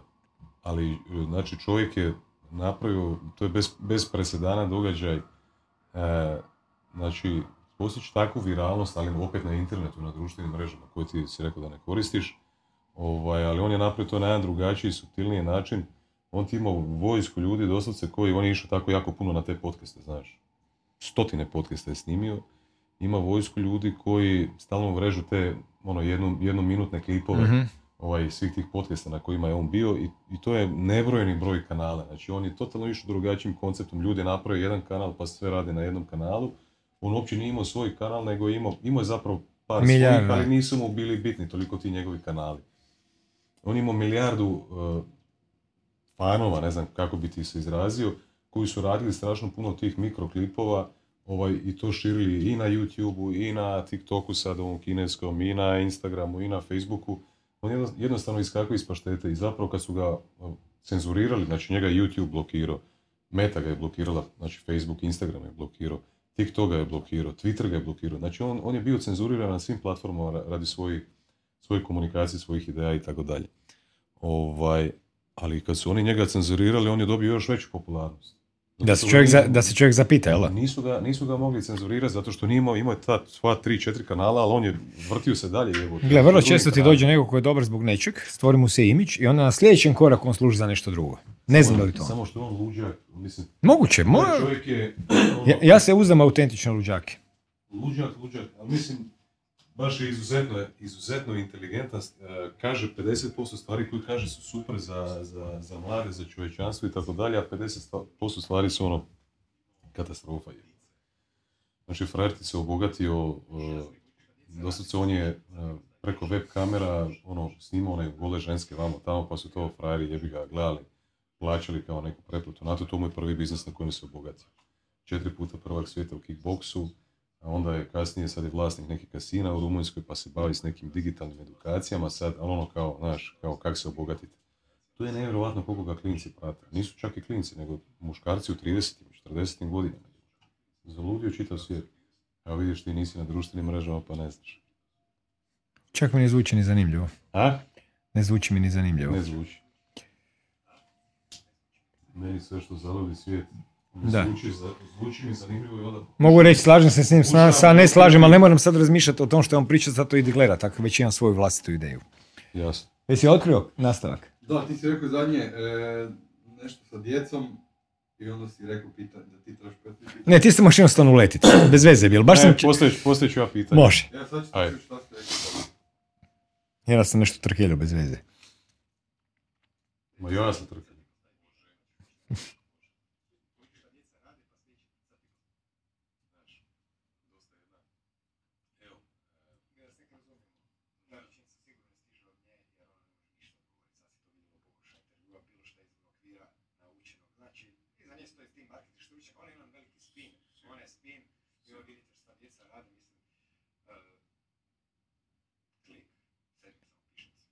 Ona je ona, pazi, ona- ne, znaš kaj sam mislio? U glavi sam im, ona je jedan veliki spin i sad ti možeš uletiti. A da, da, da, da. Ok, ajde poslije toga ćemo onda... Da, jedan nema veze što je uzlazna intonacija, prirodno je za uletiti. Ti reci Anton kad si, kad si spreman. Ja ću lupit, ajde. Može? Može. E, ajde ovaj, ma, htio sam samo zapravo iskoristiti ovu, ovu priču s Andrew Tateom, evo, zanimljivo mi je da nisi čuo nikad za njega, ali kako si mi ovaj, rekao da baš nisi, nisi ovaj, da ne provodiš previše vremena, što je pohvalno za današnji, današnji svijet i današnje, današnje društvo, da ne provodiš puno vremena na društvenim mrežama. Puno vremena. ne Ovaj, provodim ne vremena uopće. A Mislim, ja zapravo nikad Zato nisam ni uspio naći, za njega. n- n- na- naći razlog i mjesto za te društvene mreže u mom životu. Nije da sam se natio, nego jednostavno i moram priznati da mi je zastrašujuće. Gledam te moje prijatelje, te Whatsapp grupe. Ma to je gomila trivialnih poruka. Oni mi pitaju da dođu kod nas u grupu. Imam ja sad nekakav pametni telefon službeni, ali no, ne, nema šanse. Ok. E, zapravo sam kroz, kroz, kroz ove priče Andrew Tate, e, e, pa ranije sad guru, evo sad smo spom- spomenuli Gretu Thunberg, htio sam zapravo, kak smo krenuli pričati o, o, o pojedincu, o individu i htio sam malo da, da, da, da se ovaj, da prijeđemo ovaj drugi dio tematike samog društva i organizacije društva. Kako ti trenutno vidiš svijet, kako je, kako je koncipiran, kako je organiziran, znači imamo kontinente, imamo države, imamo nekakve unije, imamo ovaj, vlade, razno razna ustrojstva, društvena, demokratska, ovaka, onaka. Kako to tebi sve izgleda? Kako ti misliš da svijet funkcionira? Pa meni civilizacija cijela i taj princip umjetne inteligencije koji nije samo vezan uz elektroniku, nego je vezan i uz analogiju. Umjetna inteligencija je sustav algoritama i procedura. Demokracija je sustav algoritama i procedura. Pravni sustav je sustav algoritama i procedura. Države su ovakvi snopovi ugovora. Programi kompjuterski, kako se trebaš ponašati. Meni cijela civilizacija u ovom trenutku sada, to se mijenja stalno, prije godinu, dvije, tri je možda bilo drugačije, ali mijenja se u određenom smjeru, ne da se mijenja ovako nas. On se više izgleda kao jedan instalirani računalni sustav na ljude. Jer ti kad pogledaš, ljudi sami po sebi nisu stvarali civilizaciju, nije im trebala. Nisu je napravili ni aboriđini, ni Sibirci, ni Sjevernoamerikanci, ni tu Ilirije, naši preci, prije nego što su došli Rimljani. Ljudi žive horizontalno. Ono, mama, tata, pas, kravata, prijatelji i tako dalje. E, Međutim, taj jedan sustav koji je došao, sustav civilizacije, sustav gradova, civilizacije je sustav gradova, vidimo da ima kontinuitet do danas. I danas se ljude želi sad točiti u gradove, takozvane pametne gradove. Tako da mislim da to je jedan sustav algoritama i procedura u kojem mi živimo. Države su sustav algoritama i procedura, to su zapravo nizovi programa koji jednostavno su napisani tijekom povijesti, mi smo učili da se to zbivalo samo od sebe, sebe tako smo naučeni razmišljati. Da smo učili da je to neko instalirao i pokrenuo prije pet i pol tisuća godina u Sumeru, onda bi drugačije razmišljali. Tako da društvo vidim u tom smislu, s tim da je to jedan pokrov, taj e, algoritamski dio ljudi animiraju. Ljudi su policajci, službenici, mi smo svi to građani, plaćamo porez, ovo ono. Ali ono gdje je sustav taj izvana koji održava tu vanjsku nekakvu e, proceduru i odvijanje tog motora, zapravo čemu sustav nema mjesta, a htio bi ulaziti, to je čovjekova unutrašnjost. To je ono što doživljavaš, to su one stvari koje zapravo nisu bitne. Jer u kakvom ti god društvu živio, mama će voliti svoje dijete. Pa bilo to na nekom otoku u Pacifiku ili bilo to negdje, čak vjerojatno i u ovim otuđenim zemljama u Danskoj i drugdje gdje zapravo je to skoro čak izumrlo ili pred uzumiranjem, ali vjerujem da ipak ipak postoji u nekoj temeljnoj crti. Tako da je društvo jedan eh, konstrukt nekih ideja, evo mi smo učili na faksu ono Jean-Jacques Rousseau, društveni ugovor. Kao ljudsko društvo je rezultat društvenog ugovora. Mi smo se kao svi dogovorili oko nekih zajedničkih premisa, pa da možemo skupa živjeti. Ja osobno nisam taj ugovor potpisao. Jesi ga ti možda potpisao? Društveni ugovor neki, ništa. Nisam baš sreo nijednog čovjeka ko- koji ga je potpisao, ali se pretpostavlja da on je. Pa mislim da je društvo zapravo malo uvijek je odricanje od samog sebe u korist neke veće cjeline. To je primarno to i sad hoće li to čovjek smatrati nečim dobrim za veće dobro ili vlastitom cenzurom u korist veće kontrole, to je sad stvar perspektive, ali ne znam točno, to je najopćenitije što bi mogu reći kako vidim društvo. Jer društvo je tako kompleksna stvar da ne znam čak ni šta misliš po time.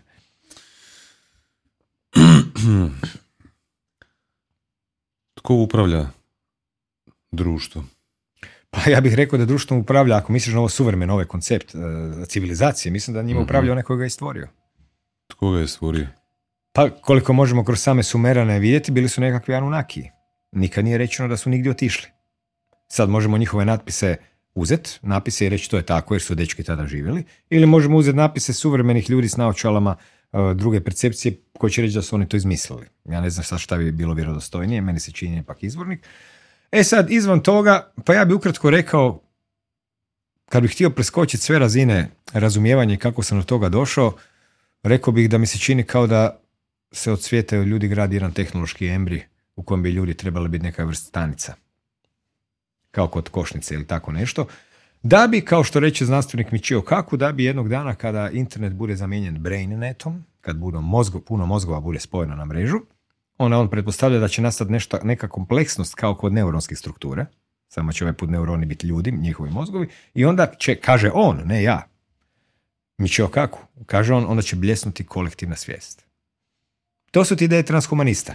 Napraviti sustav u kojem će ljudi biti neke zombi stanice, što neovisnije, da pružaju kao što naše stanice nama pružaju tijelo, pa mi u njemu živimo, da mi budemo te stanice za neće tuđe tijelo, neku svijest koja će kao bljesnuti. Tako on kaže kao znanstvenik nasljednik Karla Sagana, najpoznatiji popularizator znanosti. Znači, ako on to tako kaže, mi se samo trebamo zapitati gdje smo mi u našem razmišljanju. Evo, tako ti ja mislim. Dakle, taj netko tko je pokrenuo stvaranje tehnoloških embrija, taj netko stoji za stvaranje sustava. To je moj zaključak. Možda može neko drugi donijeti neki drugi. Šta je to transhumanizam? Transhumanizam je ideologija, društveni pokret i religija koja obećava, obećava, to je samo reklamna razina, da će čovjeka nadgraditi, da će biti, biti kao više nego ljudski, more than human. Što je naravno samo po sebi nelogično, jer ako je čovjek mjerilo stvari, onda ono što je više nego ljudski možda manje nego ljudski. Ako sam ja više mr- mrav, onda sam manje čovjek. No taj transhumanizam u stvari na jednoj razini to radi, na drugoj razini obećava besmrtnost. Kao mi se svi bojimo da ćemo umreti, što je istina. Pa će on nas učitati u cloud i tamo ćemo vječno živjeti. Naravno, to je samo zato jer je transhumanizam prva religija u povijesti koja smatra da ne postoji duša, niti da nikakva esencija čovjeka nadživljava smrt. Oni vjeruju da sve prolazi iz materije, kako materija propada, očigledno da moraju nas odvojiti od materije. Oni se isto pokušavaju baviti pitanjem tko sam ja, da bi me učitali u cloud. Ali to njihovo pitanje ko sam ja ne ide baš duboko. Oni dođu do neuronskih mreža. Oni misle da su moje neuronske mreže, moje navike i ponašanje da sam to ja. A ne da sam ja u nematerijalnom umu koji dok to razmišlja se one stvaraju. I dakle, na toj razini je transhumanizam religija materialistička koja pokušava čovjeka spasiti od smrti. Na nekoj trećoj razini, vidimo kod Mičija Kakova, to je pokušaj stvaranja makroorganizma u kojem će bljesnuti kolektivna svijest, umjetna inteligencija bi se trebala osvijestiti i oni zapravo se na neki način igraju Boga stvarajući Boga. A kad stvore tog Boga, ako ga stvore, ja osobno sumnjam u to, na taj način, taj Bog opet neće imati duh. I ponavlja se stara gnostička priča koju smo već mogli čitati. Kogod si dao truda pročitati izvornu priču o raju, ne ovu biblijsku koja je okljaštrana, nego onu koju se može čitati kod gnostičkih kršćana. Kod nas postoje knjige objavljene sa svim gnostičkim tekstovima, knjižnice Nat Hamad i tako dalje. I ti tamo vidiš da su arhonti, tako je rečeno, u raju, više njih, još neke stvari su radili, ali stvorili su čovjeka i udahnuli mu dušu, ali on je bio mrtav jer nije imao duha. Jer duh je ono zbog čega smo mi živi. Kad duh ode iz nas, mi smo mrtvi. I dalje imamo žile, kožu, oči, a nema nečeg više. Ne? Tako da mislim da tu nešto, da negdje ovak neodređeno nešto što nema kontakt sa stvaralačkim principom svemira i sa izvorom života samog, sa nekom fraktalnom geometrijom, sa vrtlogom, empatijom, pa čak i materijom, koja je isto neka vrsta empatije između tebe i mene, da gradi svoj podskup, de facto unutar naše svijesti, da gradi jedan embriju koji bi se, kao što kaže Michio Kaku, da se tamo bljesne svijest. Stare tradicije bi rekle, umjesto bljesne svijest učita duša, pa sad ovisi kojim jezikom želiš o tom govoriti. Ali kako god da bilo, mislim da se to radi. Za mene je model, ja to tako zovem, model makroorganizma. Apsolutno se pokazao sad najboljim za interpretaciju svih transhumanističkih tendencija.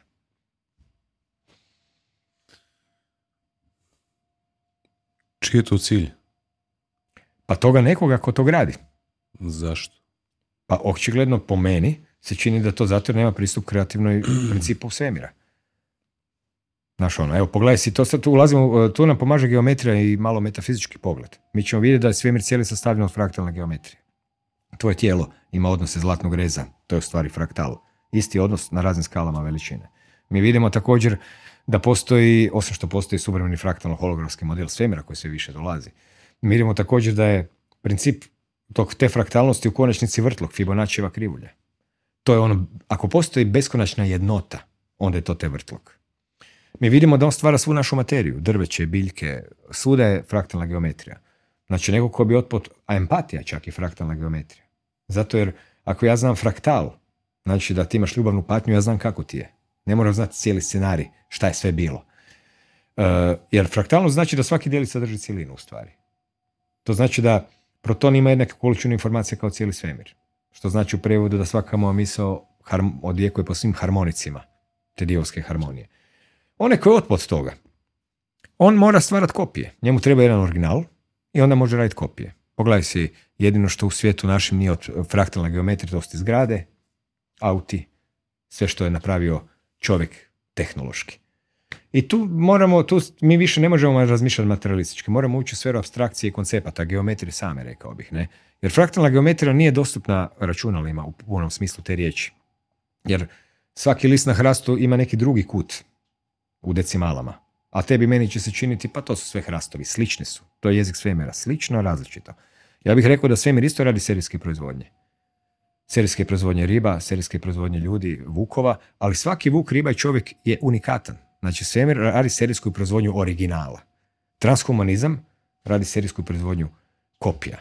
I sad, uh, imam, ja mogu na razne načine ovo isto reći što sam rekao, a može si svako sam potruditi, jer problem je u tome što pitanje koliko ko stigo daleko u razmišljanju. Ako netko se prvi put čuje susretne s nekim pojmom i dođe odmah sa desete stepenice, taj pojam neće mu ništa biti jasno. Moraš malo rastumačiti pojmove, malo sam sebi nešto nacrtati. Ali to je moj trenutni zaključak, da se gradi makroorganizam u kojem bi ljudi trebali biti nekakve e, zombirane stanice. Nalik košnice, nalik borgu ako hoćeš. Mm. Mam vidi, par, A ne znam ko je taj netko. te, taj neko, par puta ta, pazi, taj neko, taj neko, znaš zašto? Zato jer taj netko mora postojati. Ali ja ne znam ko je taj neko. Ja sam na tog došao dedukcijom. Čak mislim da znam i osobine tog nekog. Vrlo jednostavno. Kad vidiš što radi i na koji način radi i gradi svoj svijet, to je taj svijet civilizacije ovaj danas transhumanizma, on ga gradi u skladu s onim kakav je on. Znači, meni taj netko koji je u središtu najviše sliči umjetne inteligencije. Da li si ti taj, taj netko možda? Ne znam, ali mislim da u ovom svijetu dualnosti, mislim, mislim da bi to bilo nešto najbliže umjetnoj inteligenciji, neke vrsti. Da. Umjetna inteligencija ima sve te odlike, zapravo pokuša. Dakle, nema duha, ne zna stvarati originalno, ne, ne zna stvarati ni iz čega, ex nihilo ništa, ali zato ako im daš elemente, ih može do beskonačnosti preslagivati. E sad, tu pričamo o tom podskupu. Mi ljudi, osobno ja mislim da su mi izražaj jednog drugog skupa, tog skupa vrtloga, tog, tog skupa te temeljne stvarnosti iz koje onda na neki način se kroz percepciju stvara privid ove stvarnosti. Znaš, on, gle, ne možeš ti očekivati da se priča o takvim temama, znaš ono, na- da se jedne sekunde časka o tračivima s interneta, da se druge sekunde ulazi u kompleksne metafizičke teme i sad joj nije mi jasno šta je to čudno. Meni je moj prijatelj rekao da me na predavanjima nakon pola da me više ljudi ne razumiju. Meni je to osobno svejedno. Zato jer ne možeš svećenjaka skočiti na Hegela, razumiješ? Jednostavno ne možeš. Tako, uh, ono, bilo bi dobro da ljudi zapravo absorbiraju te informacije, da se sami oko njih potrude. Ne, uopće da ne slušaju šta ko priča. I onda će vidjeti jednu zanimljivu stvar. Kad počnu sami razmišljati, doći će do nekih zaključaka. Mnogima se to dogodilo. I onda će vidjeti da su i drugi došli do istih zaključaka. Tad je zabavno. Tad veliš, aha čovječe, nisam lud. Ima tu logike. Jer mene u zadnjih 15 godina više puta logika vodila neumoljivo. Kad sam jednom dekodirao sustav određenom formulom, imao sam formulu nekakvu, ja sam jednostavno iz njegih detalja vidio šta će biti kao dao predviđanja. Pa su mi frendovi rekli ti si ko neki prorok. Ne, nisam prorok, nego samo imam drugčije dekodiranje stvarnosti. Ono što ti misliš da je slučajno, ja mislim da je namjerno. Ono što ti misliš da je dobro, ja mislim da ima svrhu na nekoj drugoj razini napraviti nešto loše. Plus, vidim u kom smjeru to ide, staviš na hrpu i ti, tebi je jasno u kom smjeru će sustav ići da bi ostvarivao svoju agendu. A to uvijek ljude iznenadi jer sustav to ne proklamira. On proklamira nešto drugo. On kaže idemo tamo da spriječimo krizu. onda dođu i naprave krizu. I onda se kao pitaju kako se dogodilo da smo napravili krizu, a nismo htjeli. Htjeli ste, samo... znaš na koji način, e, ti si na početku našeg razgovora spomenuo onu priču o raju, jel tako? I onda si rekao da ono, tri tjedna u raju, ono da je, e Bože, gdje si? Ovaj, Bog ne odgovara, e vraže, gdje si? Vrag odgovori, dođi kod mene. Ovaj, zapravo, pakao je Ne, tamo. vrak mu- ne, vrak mu pakao je, već si u paklu, Tako, tako, da. zato što ti je ono dosadno, sve je perfektno, sve je savršeno, sve, sve ide ovaj, tebi u, kako, kako si si ti zamislio. E, isto, isto tako kad, kad mislim, e, naučio sam od tebe slušajući i druge razgovore da, da postoji samo jedna teorija zavjera, e, zavjere, a ne teorije zavjera u množini, jel tako? I sad kad e, razmišljam o ovome, zapravo moje pitanje kad sam te pitao ko stoji iza tih transhumanističkih i ne znam svih drugih e, planova, strategije i tako dalje, ovaj, pa ono, nekako sami e, pokušamo doći do, doći do tog odgovora. Ja mislim da meni to nema logike nekako, ovaj, jer ako si malo prije rekao da ovo je već nakon trećeg tjedna u raju dosadno, ovaj, hoće malo pakla, a već je u paklu, ovaj, isto tako i ta neka skrivena ovaj, organizacija ili grupa ljudi ili pojedinac e, koji ima m, apsolutnu moć i diktira sve događaje na globalnoj razini sad ne znam u, ko- u, u koje dimenzije možemo ići isto mi nema smisla za šta će nekom apsolutna moć? Da li nije Zato, da li to samo nije zbog onda- jednog, samo zbog da li to nije tri tjedna raja ovaj, ne, koji, samo, koji se samo iz jednog razloga. Kad je neko otpao od kreativnog principa svemira, treba mu apsolutna moć da bi osigura svoje preživljavanje. Znači ovdje se radi o nevjerojatnoj grčevitoj bici nekoga za preživljavanje. To ti kao da si ti u nekom prostoru ili negdje gdje ti nemaš pristup energiji, ali neka druga životinja ima. I onda ti moraš kroz nju dobijati. Drugim rečima, ovdje se radi o impulsu za preživljavanje. Nekog ko smatra da je svemir prepun nemanja. Pa to mi vidimo na današnjoj razini. Viš kako nas maltretiraju sa reciklažom. Reciklaža znači nemam. Nemam pa recikliram. Svemir je, ja bih rekao, dosta darežljiv. Od jedne sjemenke nastane 100.000 sjemenki i tako dalje.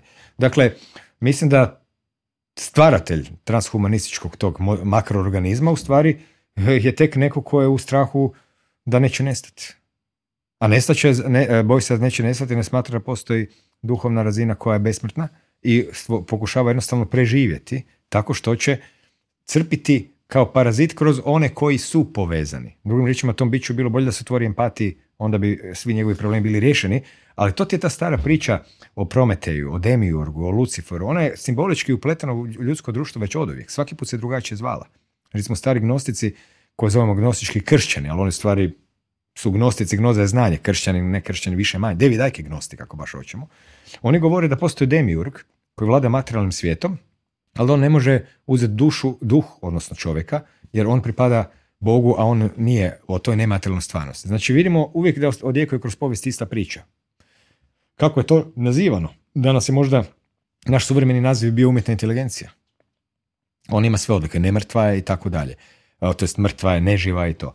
Znači, istina jest, kao što je meni na jednom predavanju mladi čovjek pitao, kojeg smisla ima transhumanizam kad ubija kreativnost ljudi?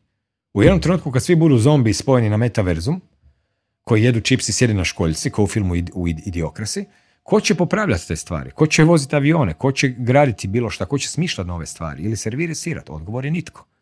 To znači da takav sustav sam po sebi vodi u propast. I to je točna primjedba, jer takav sustav je po meni samo sredstvo. Ja kao što sam rekao, mislim da se radi makroorganizam koji bi trebao biti nekom odijelo, kao što mi kad se rodimo, kad se stvori embri, prvo se stvara automatski skafander pri, prikladan za ovu našu zemaljsku tu stvarnost i onda uđe duša u taj zemaljski skafander i ona se dalje vozi u njemu. Kao što ti uđeš u avatara nekakvog, u tu mišićavog, koji isto by the way nema glavu, ako si primijetio. Ima pušku, ali nema glavu. znači nije on jako različit od nas. Tako da e, to ima smisla ako svedemo to na borbu za preživljavanje i odspojenost od nekakvog kreativnog izvora energije. Evo daću ti primjer. Mi recimo smo u velikoj ovisnosti o hrani. Naučeni smo razmišljati da nam hrana treba za život.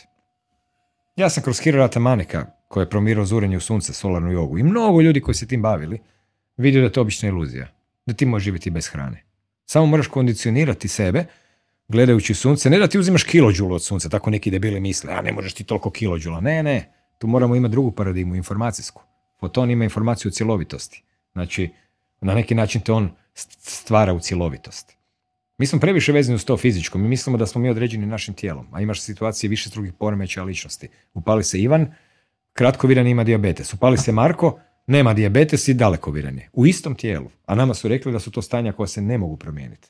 A ovdje vidimo čovjeka koji je sebi izmislio i sve se promijenilo. Znači, stvarno s puno više djeluje nalikuje magiji nekakvoj. Samo mi nemamo njoj pristup. Jer su naše uvjerenja takva da to nije tako. Hmm. A granice onog što možeš su granice onog što vjeruješ. I osim toga, e, kak se zove, pa jednostavno nam se krade pažnja da bi uočili stvari kada se one pojavljuju. Naravno cijela paradigma obrazovanja, e, znanja i tako dalje u kojoj smo naučeni jer nam je rečeno da sve nastaje iz materije nekim prirodnim zakonima. A ono danas imamo situaciju gdje znanost zapravo potire znanost. Jer jedan dio znanosti kaže da nema baterije, nego samo nekakva polja energetska, znači geometrije, u ono super elektronski mikroskop i sva ta kvantna fizika, a drugi dio se dalje drži znanosti i njome operira. I ne želi zapravo odustati od te slike, makar ova slika ima duboke implikacije i na biologiju i na sve drugo. Tako da, ko je taj netko? Velim, može se malo opisivati možda osobine i to više ovako na razini uh, abstraktnih formula. Ali to što su te formule formule ne znači da su netočne u svojoj esenciji. Uh, kad bi si mogao zamisliti scenarij recimo svog života da nisi da nisi indoktriniran na nikakav način, da nisi ovaj, indoktriniran u strane roditelja kroz odgoj, kroz onih, kroz vrtić od onih teta u vrtiću, osnovne škole, srednje škole, fakulteta i tako dalje, da ništa nisi naučio, da si, da si išao zapravo kroz, kroz život samo kroz svoje doživljaje. Ali možeš zamisliti takav, takav scenarij ovaj, i kakav bi Krešimir Mišak bio da je, da je, da je tako išao Gle, to je nemoguć scenarij. Iz vrlo jednostavnog razloga.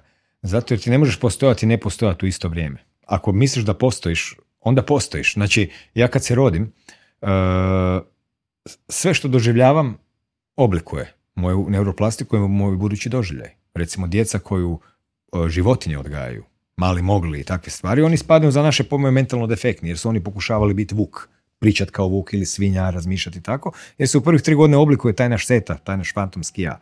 Znači, mi dolazimo na ovaj svijet da nas neko programira. Roditelji, društvo, jezik. Šta je čovjek bez jezika? Bez jezika nemaš pojmova, bez jezika zapravo, jezik je puno važniji nego što ljudi misle, puno misterioznija stvar. Tako da se ovdje samo radi o tipu. Da li ćeš biti programiran na to da je svemir cikličan, da ima proljeće, ljeto, jesen i zimu, da si ti mali čovjek, srednji pa veliki kao indijanci da sve priča s tom kroz sinkronicitete i da se doživljava unutarnja alkemija i da nema nikakvog napretka društva, nego samo tvoj doživljaj kroz život. Ili ćeš biti programiran da postoji napredak društva, razvoj proizvodnih snaga, gradovi rastu i to je sve neki veliki napredak. Imaš aute koje si prvo imao da brže stigneš negdje, a danas su gradovi izgrađeni da ne možeš nigdje stići bez auta. Znači, potpuno su se pot, one stvari za pomaganje pretvorile u osnovu bez kojeg se ne može. Dakle, e, koji bi ja sad bio? Pa bio bi one koji bi mi isprogramirali. Ako sam ja čovjek ako se rađam, ja da se rodim kao pale sam na svijetu, što je nemoguće, iz čega bi se onda rodio, recimo da me neko ovako stvori, ja i bez ikakvih vanjskih impulsa ne bi ni stvarao nikakve vanjske impulse. Onda je bio u situaciji u kojoj se nalazi kako ljudi zamišljaju Bog. Znači, on je sve ili ona, ili ono. Jedino što postoji, nema materije, nema dualnosti, šta da radi? E, onda stvara tebe i mene, da bi se malo zabavljao kroz naše oči. Pa da vidi malo šta to Vinko pati, šta to Vinko misli da ga muči. da.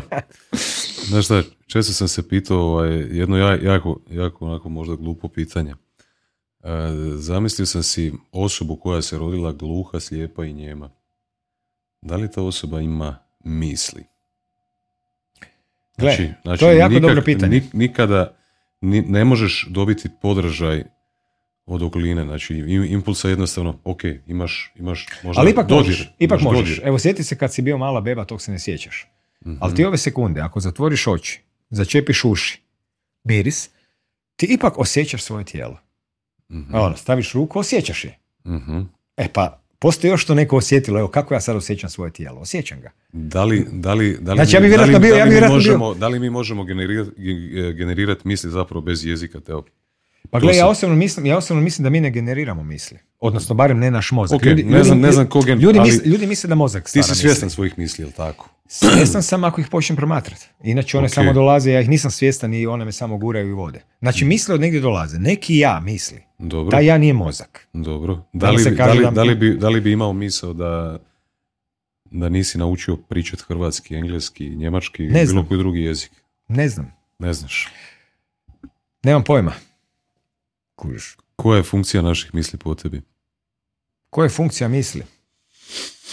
Pa ja mislim da je funkcija misli da e, zapravo pomoću njih aktivno sudjelujemo u svijetu i da budemo stvaraoci u njemu.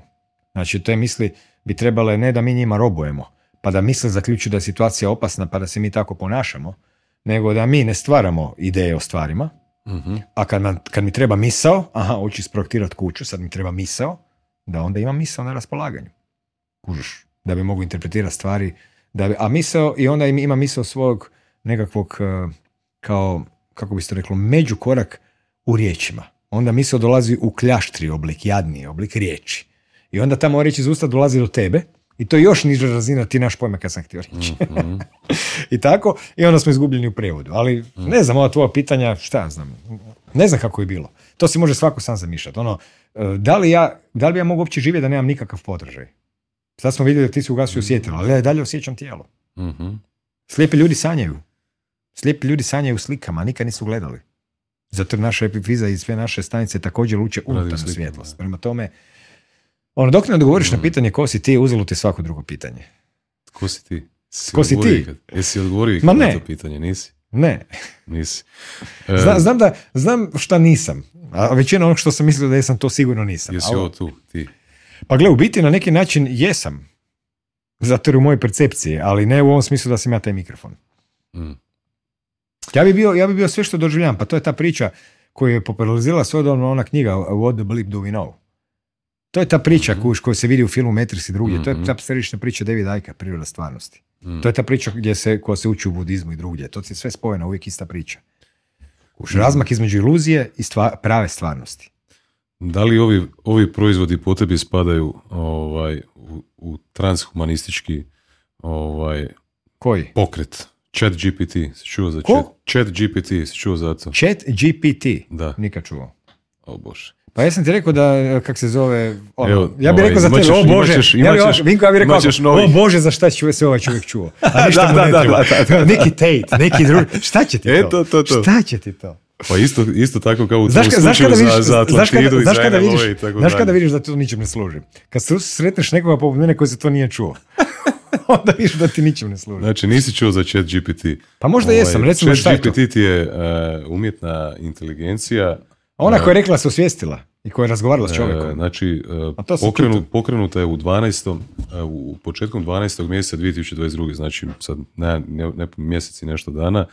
Ovaj, I to ti je umjetna inteligencija koja ima svu do sada zapisanu ljudsku povijest kroz, kroz pisanu, kroz pisani jezik, jel, ovaj, pohranjenu Super, do- do to znači sve što su ljudi 2021. izmislili, sve falsifikate povijesti koje su Sve, ljudi izmislili, sve, sve, sve, znači tu nema ničeg istinito. Znači, to ti je umjetna inteligencija s kojom ti možeš komunicirati, koju možeš postavljati pitanje i tako dalje, pa sam ja htio tebi zapravo za kraj, ali evo nisam uspio ovaj, e, postaviti neko- nekoliko brzo poteznih pitanja Pa i koje, koje generiraju chat GPT, ali nisam uspio zato što je e, znači, tolika, tolika količina ljudi trenutno koristi taj servis koji je besplatan, ovaj, da jednostavno taj servis iz- Čekaj, ti meni hoćeš dana reći, čest- ti meni hoćeš reći da su ljudi puni želje znati šta će im umjetna inteligencija odgovoriti na njihova pitanja. Da, A znaš kaj je najbizarnije od svega? Šta? Oni, se, oni idu pitati umjetnu inteligenciju pitanja koja nikad nisu sami sebi postavili. I tu gube Jasno. vrijeme, totalno bez veze, fasciniraju se i ovoj tehnologija, to ti je obična prevara. Jer čem se radi? Ako je ona učitala svo znanje svijeta, to znanje je naša dogovorena stvarnost. Evo daću ti jedan Mhm. primjer, banalni. Sad je prije, e, ne znam, nekog vremena bio robot u Engleskoj koji zna sva znanja i onda su ga pitali da malo interpretira događaje. I on je rekao, evo, prošle godine umrla jedna jako dobra žena, engleska kraljica i klimatske promjene su problem. Ja to slušam mislim si ovo nema nikakve veze sa njenom istinom. Drugim riječima, on je uzeo sve informacije. A šta je bilo da, da je, e, ali očigledno nije uzeo informacije od Davida Icke. Tak i ovdje, cijelu povijest. Ali čekaj, u povijesti su rekli da je sumer nasto bljeskovito i iznenadno i neobjašnjeno. Ne spominju se Anunnaki. Da, da, li, da, li, da li se u našu stvarnost spada to da je mjesec umjetni satelit i šupalj? Znači, ona je programirana verzija naše stvarnosti i kao odraz u ogledalu može odgovarati samo na te stvari. Tu nedostaje, tu nedostaju pravi podaci. Ti znaš da je tvoja knjiga i sve tvoje knjige su ovaj, u chat GPT-u već. Nemam pojma o čem pričaš uopće. Pokazat ću ti kad završim. Šta to znači da su u chat GPT-u? Vidit ćeš. ovaj, znači, ok, za chat GPT nisi čuo. Da li si čuo za Neuralink?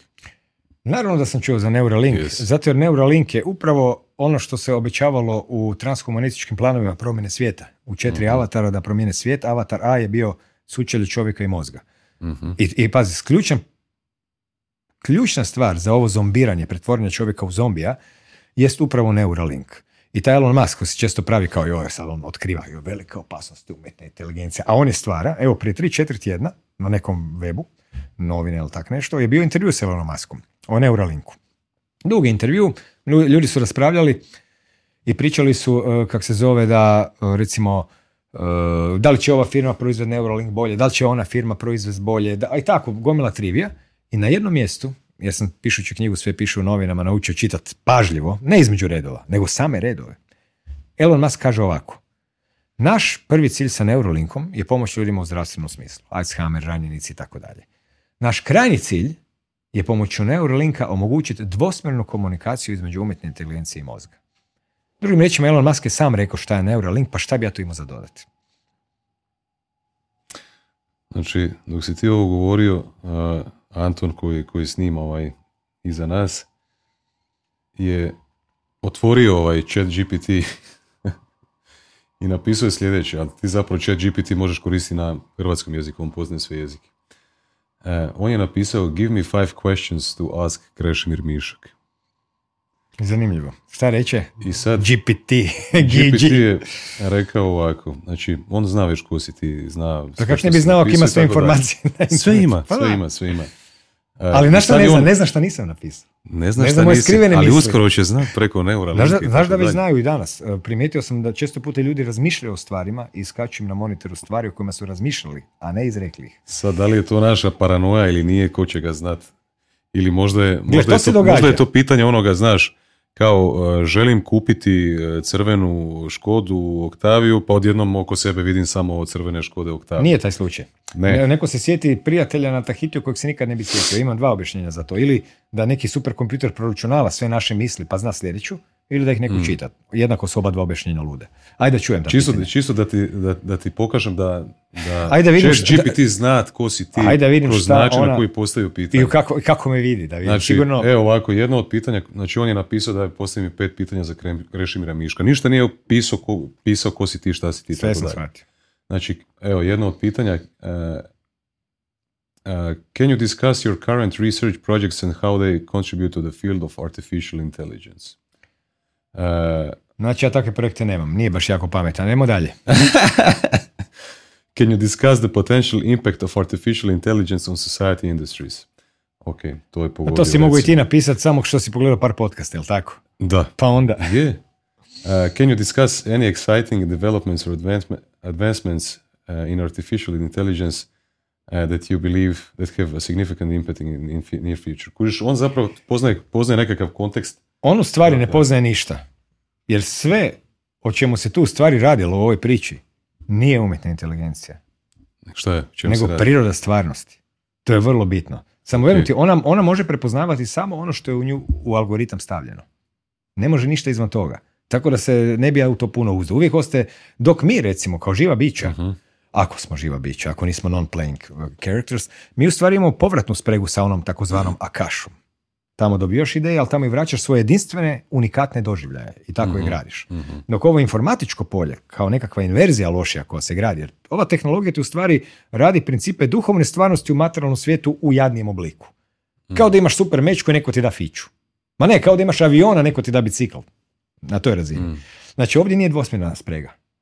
Ovdje to što ti ulaziš samo je niz informacija koje služe tom nekom da tebi prilagodi story. I to je to. Ništa se on time posebno ne obogaća. Evo, meni su ova pitanja baš pokazala besmisao toga. Ako je od toliko tema se sve sve svelo na ovih par pitanja umjetnoj inteligenciji, sad bi takva inteligencija te navela da je to jedina stvarnost. Ona je jako pametna, mi pričamo o umjetnoj inteligenciji, a ja uopće, ja- za mene umjetna inteligencija je nešto totalno bez veze. Znaš, uopće mi ne, uopće nije faktor kad ja razmišljam o svijetu, i zato ja razmišljam o svijetu kroz psihodeliju, kroz, kroz metafiziku. kroz fraktalnu geometriju, a ne kroz tehnologiju. Mhm. E, zanimljivo mi je ovo proći s tobom da, da vidim da, li- da li si čuo ovaj, za te Da li si stvari. NPC? Da li si NPC? ovaj, znači, ok, prošli smo chat GPT, Neuralink. A, šta misliš o kriptovalutama? Pa mislim da, Da li, su... da li isto spadaju pod trans, tra, nekakav transhumanistički ovaj... Pa znaš kaj, na jednoj razini zapravo i ne. E, Činjenica je da za postojanje kriptovalute moraju postati transhumanistički alati, računala i sve to. Ali isto tako činjenica da su kriptovalute, pogotovo Bitcoin, decentralizirane. Mhm. Isto su tako činjenica da nad njima nemaju ovlasti vlasti, nikakve e, druge vlasti i tako dalje. Tako da eventualna zapka, bi- zamka Bitcoina bi mogla biti što te zahtjeva da budeš online. Znaš ono, a cijeli svijet te hoće vući u to. Ali ako si ti prihvatio da je svijet ide u tom smjeru da često moraš biti online, pa nadamo se ne i postati dio metaverzuma zauvijek, u, u tom kontekstu ti Bitcoini zapravo izmiču klasičnim centrima moći. Bankama, proizvođačima novca. ko je Satoshi Nakamoto uopće? Pa to niko ne zna. Jesu to kratice, Mm. jesu, je li to čovjek, jel nije, To je li to neka... ljudi. Ali, ali ne moraš ni znati tko je, zato jer uh, onaj princip pomoću kojeg se stvara taj novac je tako decentraliziran da ti na neki način možeš i struju gasiti po svijetu i tako dalje. E sad, uh, u kojoj mjeri često puta sustav radi ovo? Sustav često puta daje dobre stvari da bi ti na širem planu vukao u nešto. Znači, primjerice, ne znam, neka banka pokrene svjetski ekonomski kolaps i onda sustav bankrotira tu banku. Ali svjetski bankarski sustav je uništio tu jednu banku da bi otišao korak dalje. Tako je ovdje. Mi možemo reći da nas Bitcoin veže u vrijednostnom smislu uz elektroniku. Nema Bitcoina bez elektronike. To bi bila recimo njegova zamka. Ali što se tiče zamke u svijetu gdje već postoji digitalni novac, karbonski novac i budući, čini mi se da te kriptovalute zapravo predstavljaju čak i neku vrstu, možda čak i opozicije. Mhm. Prije sam onak mislio, po- ono, sigurno neki trik. Sigurno su Bitcoini napravljeni koji sve ima neki trik, ali kad pogledaš njihovu decentraliziranost u nastanku, ti zapravo vidiš da je to sasvim dobar, sasvim dobar koncept i ideja, čak ima svoje manifeste, kriptoanarhistički manifest i tako dalje. Tako da eto, ove sekunde bih rekao da je Bitcoin puno manje nadzirana valuta, valuta od bi- bilo koje druge i s obzirom da ni- nijedna valuta nema pokriće, ova ga još kao nekakvo kao ima unutar Mm. tog svojeg takozvanog data mininga i to ne. Jesi čuo za NFT? E, misliš za ove lažne umjetnosti? Pa to ti recimo pokazuje upravo situaciju u kojoj se događa danas, kao ljudi kao kažu ovako, jao, tu je tako skupo, vidiš kupi stan ili kuću, ali kad dođemo u metaverzum, tamo ćemo imati svi sve. I sad odjednom imaš te lance tih proizvoda, oni su zapravo nalikuju serigrafijama nekim vrstama. Znaš, on imaš ono, ko u serigrafijama si imao 100 slika, iste slike, 1 kroz 1, 2 kroz 1 kroz 100, 2 kroz 100, 3 kroz 100. I sad zapravo de facto je cijeli taj sustav uvod u kupovanje umjetnih umjetnina, umjetnih prostora, umjetnih naslonjača i svega umjetnog što ti treba za tog umjetnog avatara da bi umjetno živio u metaverzumu. Znači, jednostavno se ekonomija seli na internet. Ljudi kažu da je Bitcoin internet novca, a zapravo bi to moglo biti zapravo je to internet novca, a ne novac interneta. Tako je ovo. U stvari se stvara jedan, e, za početak je magično i čudno, a kako je to neobično. E, Imamo nove vidove umjetnosti, nove ideje koje isto funkcioniraju kao stara umjetnost. Stara umjetnost je bezvrijedna. Ali netko proglasi sliku jako vrijednom i onda je svi hoće kupiti. Pa poznati su primjeri. Tako da mislim da je to zapravo dio stvaranja jednog umjetnog okružja. Jesi, jesi, jesi upoznat zapravo s tim što, što u svojoj suštini NFT predstavljaju? Ne znam na šta misliš u suštini. Znači, e, poanta, recimo kad govorimo o, o analognom svijetu, sad evo spomeni, spomenuo si malo prije e, umjetnost, e, pa evo, možemo uzeti za primjer sliku Mona Lisa, mislim na taj način je to nekako najjednostavnije za opisati. E, mi u analognom svijetu znamo koja je Mona Lisa original, jel tako? Barem mislimo da znamo. Ovaj, i, i, I zapravo ideja iza NFT-a je kako to postići i u digitalnom svijetu. Jel ti sad na, na kraju recimo ovaj, našeg razgovora Anton će uzeti kameru pa ćete fotografirati i ta fotografija koju on napravi će biti unikat, jel tako? I kad ju mi stavimo online, tu fotografiju kogod hoće može sejvat, može ju koristiti gdje god hoće na nekim drugim mjestima. I mi ćemo vrlo brzo zapravo ovaj, izgubiti iz, izgubiti trag, te slike. uz- izgubiti trag zapravo originalu, jel tako, unikatnosti te slike. E to ti je poanta NFT-a zapravo. Mhm. E, sve, sve počiva na tehnologiji e, blockchainu. Ovaj, na blockchainu zapravo e, radi i Bitcoin. njegova prva funkcija je monetarna, ovaj, zapravo jedina je funkcija monetarna u odnosu na one neke druge alt, altcoinove, kako oni nazivaju, neke druge alternativne kriptovalute. I to je zapravo poanta i NFT-a isto, kako u digitalnom svijetu pronaći original zapravo pomoću zapisa u blockchain, tako? Znači se u zapisu, pomoću tog zapisa će se znati koja je, koji je digitalni proizvod ili slika, što god, nebitno digitalna karta za, za, za ovaj, recimo, za digitalni koncert predstavu YouTube. recimo Krešimira Miška, ovaj, uh, pošto si postavi glumac sada, uh, moći ćeš na taj način prodavati digitalne ulaznice, jel tako? Svaka će biti uh, unikatna, posebno označena. To je, to je poanta NFT-eva. Htio sam s tobom proći ove neke zanimljivosti recimo iz, iz, iz, iz mainstream svijeta, svega onoga što se događa danas, da, da, da vidim kako je tvoje mišljenje o tome. Ovaj, ali ajde, ajde da se kratko zadržimo na mislim da nismo puno rekli o, o, o tvojim psihodeličnim iskustvima. Dosta, dosta otvoreno pričaš, pričaš o tome. Jel možemo možda o halucinogenim gljivama, psilocybin ili ne znam s čim si, s čim si eksperimentirao tu. Kako, ja, ne vidim, ja ne vidim tu zapravo nekakvu potrebu za nekakvom posebnom tenovitošću. Okay. Zato jer kako se zove, kao i duhan, kao i razne biljke u ostalom, tako postoje halucinogene biljke koje se koriste tradicionalno u, u Africi, Južnoj Americi i kod nas tu nekad davno. Pa tu tipa ovim našim livadama, tu kod Zagreba imaš valjda 200 raznih biljaka halucinogenih.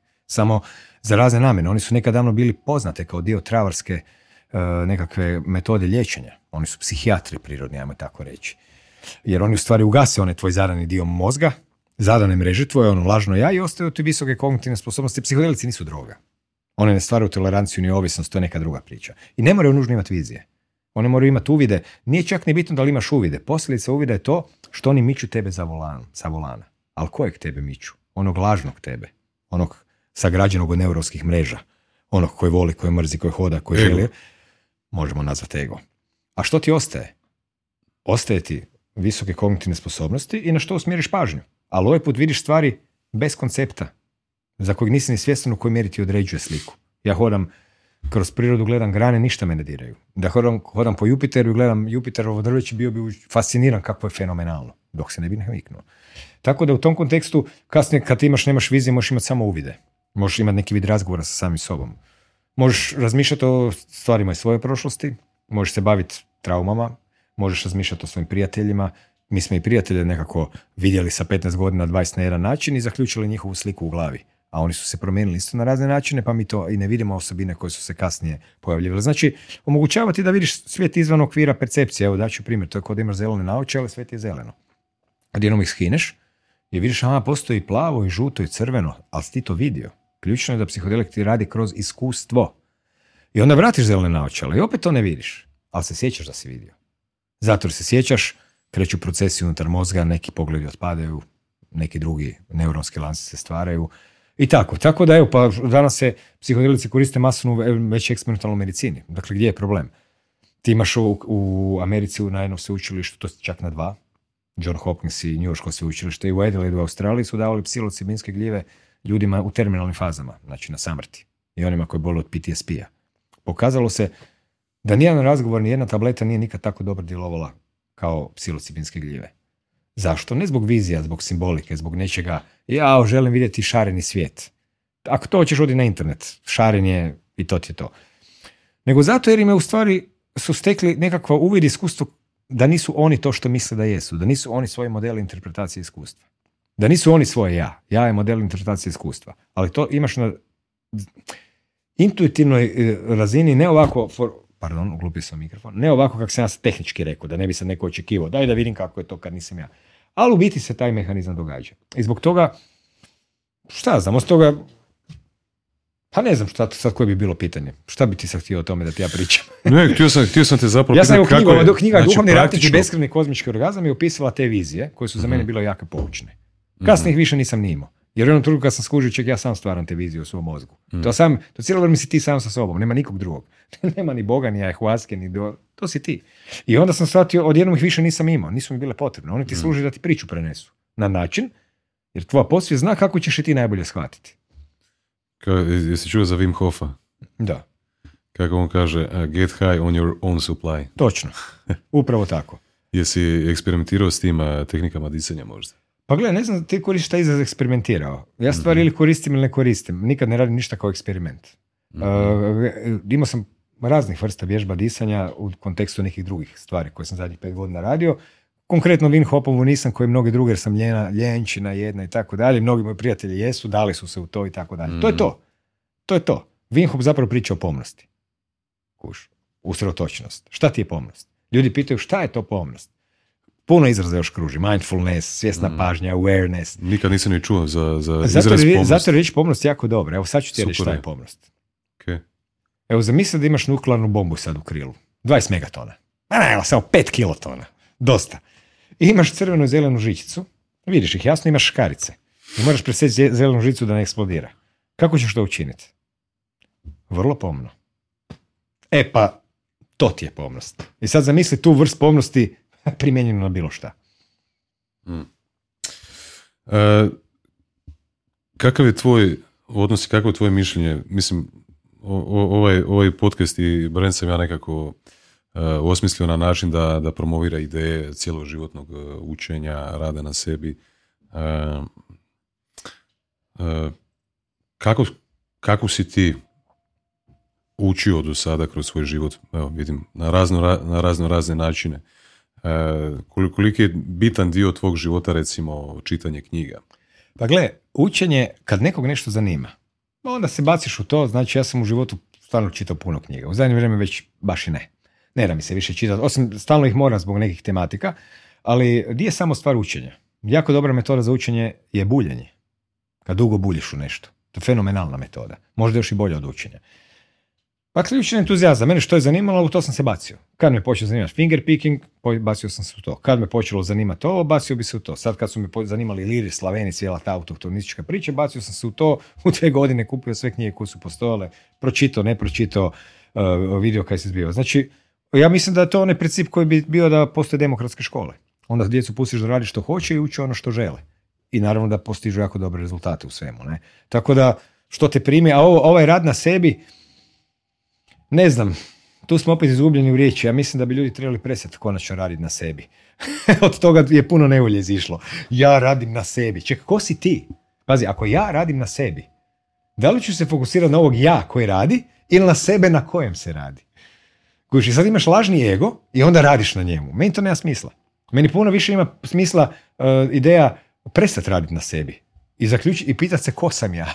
to mi se čini smislenije. Ali dobro, ajde, razumijem, kad ljudi vele raditi na sebi, misle nadvladat neke svoje mane, programe i takve stvari koje misle da im loši čine čisto da budu sretni u tom smislu. Ja bih rekao da ljudi zapravo ne rade na sebi, nego odrade sebe. Oni u stvari kroz rad na sebi bi morali sebe ukloniti malo po malo. I tako. Ako to ne naprave, onda ostanu samo ovisnici. Onda ostanu samo ljudi koji za svako pitanje idu na konstelacije, koji za svako pitanje zovu nekog čovjeka kog su proglasili učiteljem u svojoj glavi i dalje zapravo samo jedno ropstvo zamijene drugim, ništa posebno. Ne? A kak se zove, s obzirom se danas mnogi ljudi pitaju ko sam ja, još uvijek e, već puno veći broj njih radi na tom ko sam ja, bez da su odgovorili na to pitanje. Ali zapravo ne znam šta sam ih htio pitati.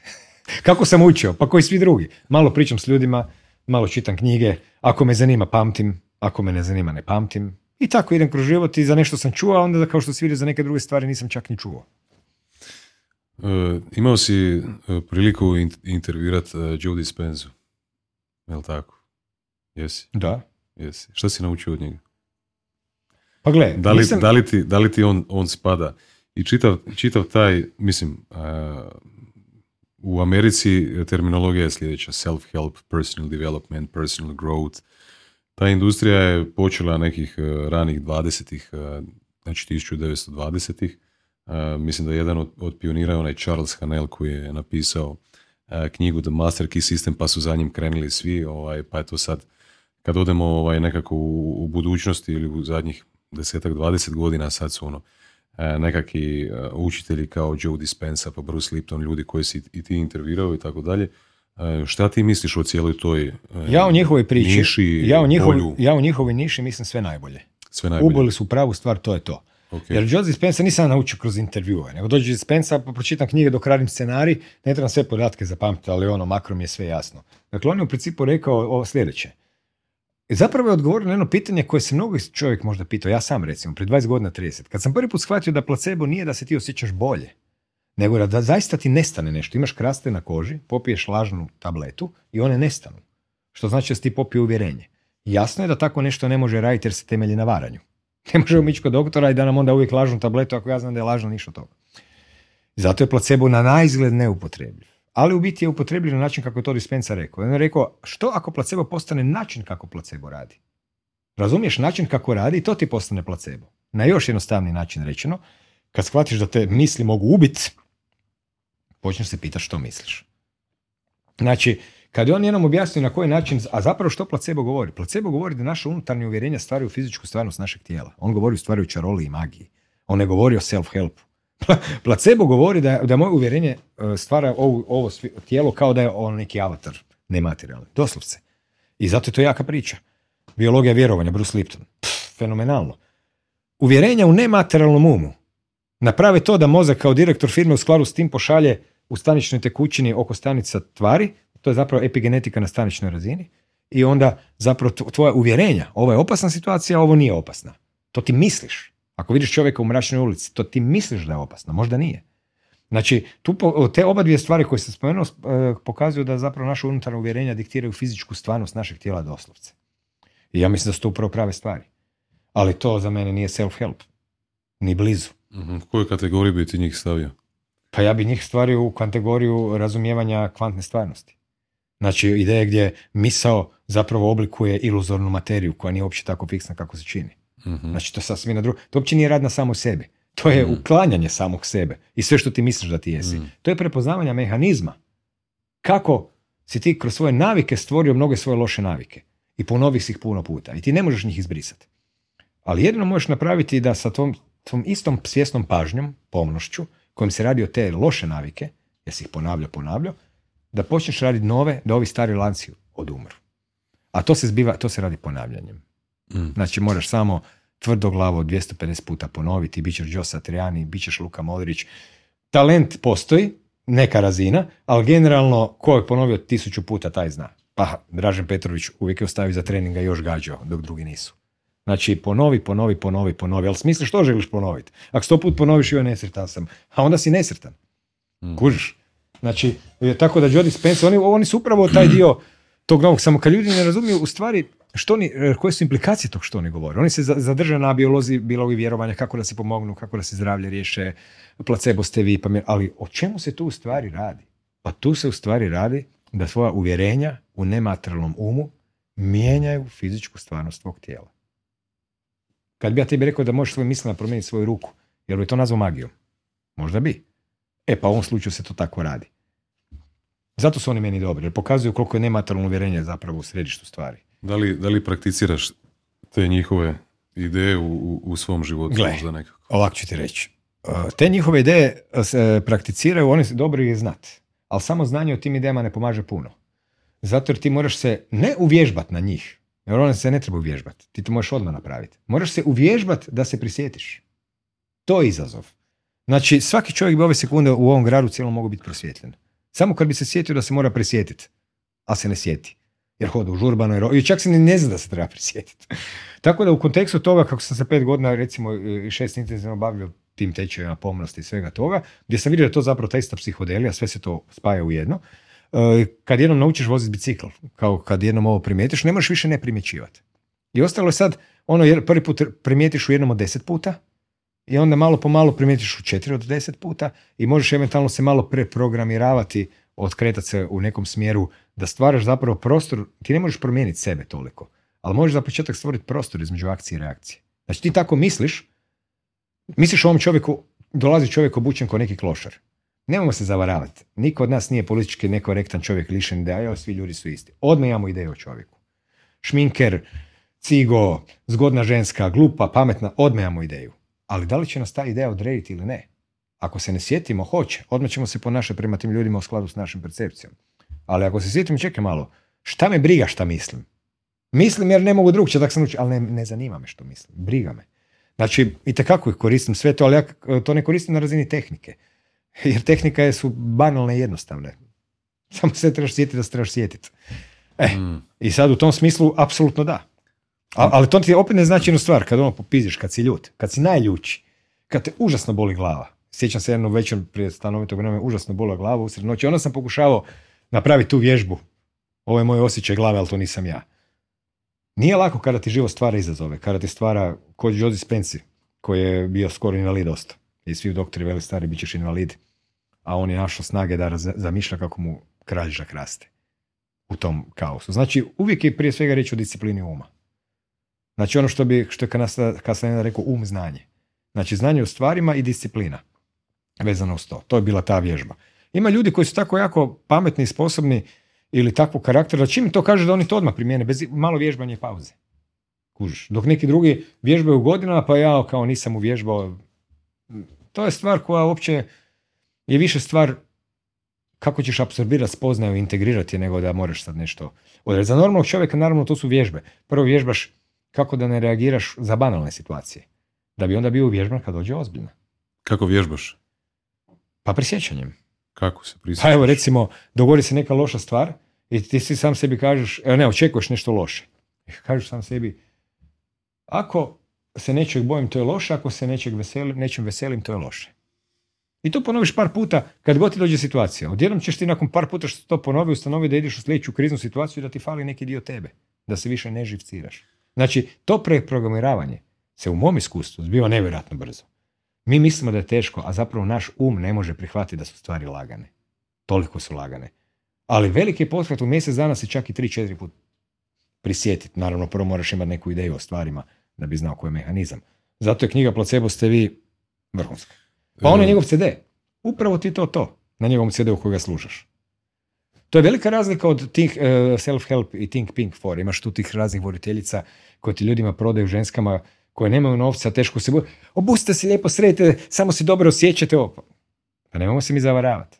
Ti ne možeš sebi na frižider nabiti natpis danas se osjećam dobro i onda se osjećaš loše i onda se hoćeš ubiti. Jer tu piše da se osjećaš dobro i ti, to ti pokazuje koliko si u kontradikciji sa svojim željama. Rađe si napiše kao što reče ja moj prijatelj, osjećam se kako se osjećam. Ljud sam, ljud sam. Sretan sam, sretan sam. Izrazi se. To je poruka svemira.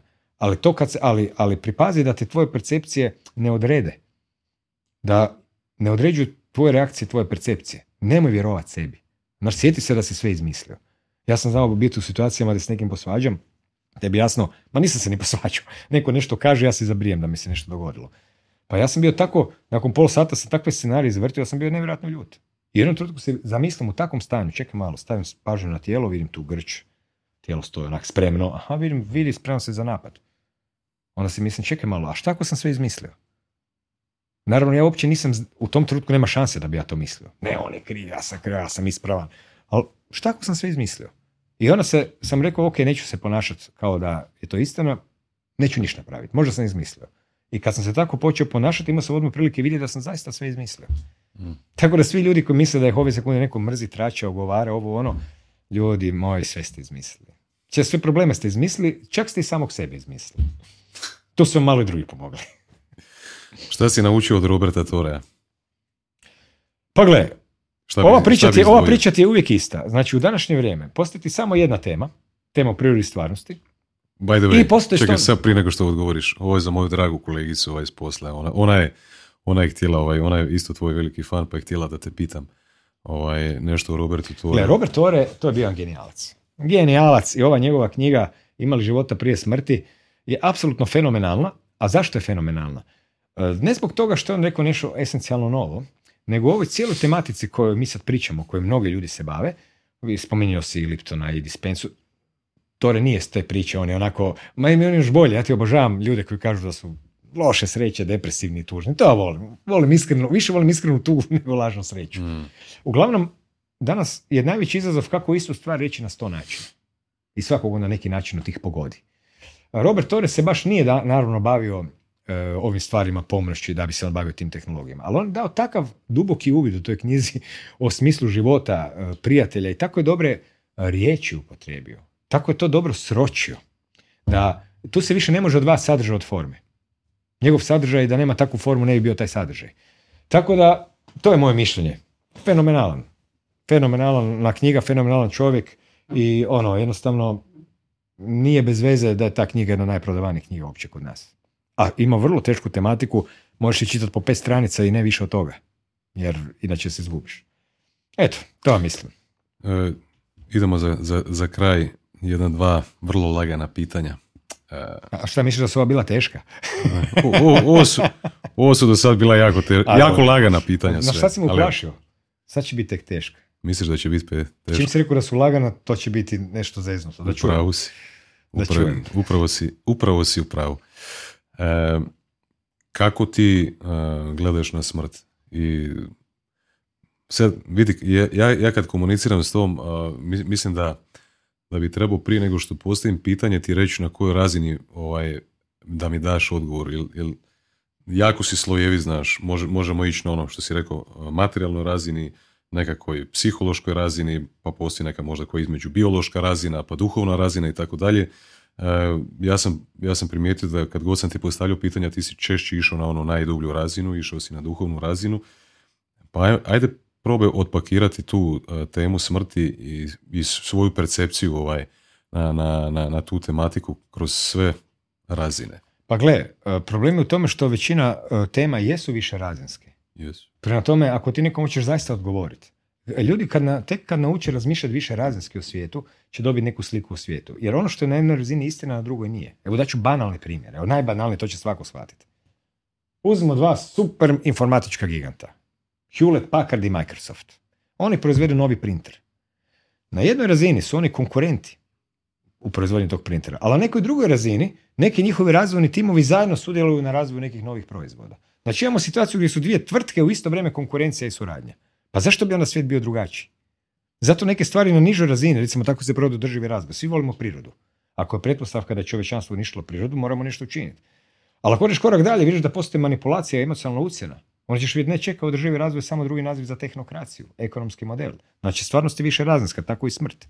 Niska razina je ona vlastita, gdje znaš da ćeš umret, gdje znaš da ćeš biti star, gdje nisi zbog toga nikako sretan, još uvijek se do 50. 60. nadaš da ćeš ti možda biti prvi kojeg to neće pogoditi. Ne shvaćaš to ozbiljno. U jednom trenutku nekak si pomisliš, gle, e, i to je ta, taj trenutak u stvari gdje čovjek se eventualno može okretati u metafizici. Tek kad se ostvari sve svoje ciljeve i shvati da i djeca odrastu i da firme prođu i da sve to prođe. I ta jedna razina je naravno onako užasavajuća. Taj trenutak kad počneš stvarno umirati, smrt, ono nikako nije neki lijep prizor. Ne? Na ovoj jednoj drugoj razini, E, kak se zove, je u stvari smrt neka vrst odlogiravanja u stvarnosti.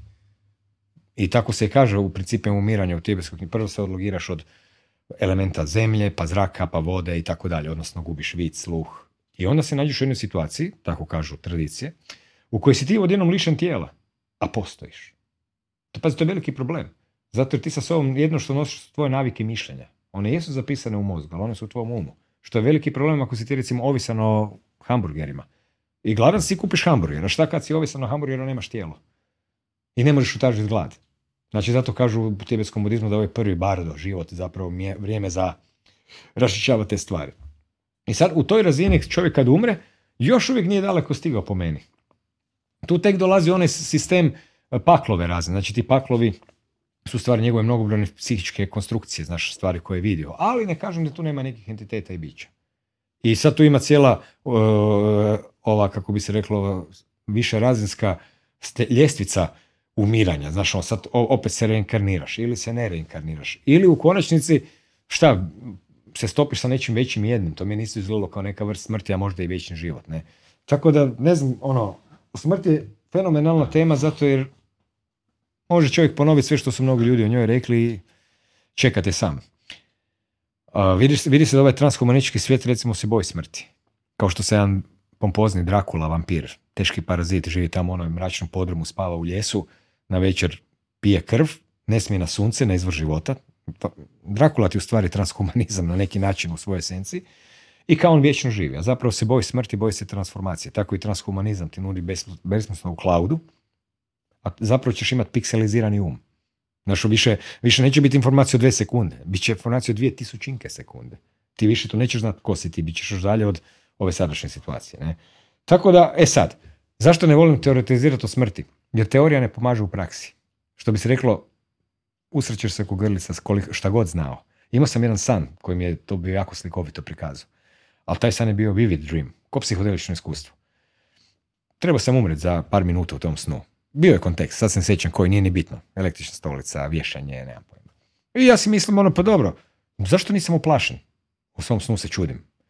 Za pet minuta ću umret, a da, to je to. Sad ću umret, pa će mi se otvojiti ja od tijela, pa onda ću lebditi iznad tijela. Znaš, sve ja znam. Znaš, čitao sam kod Raymonda Moodya, Melvina Morsa, sve sam pročitao, Anita Morđani. Ali moja, ja stvarno nemam strah.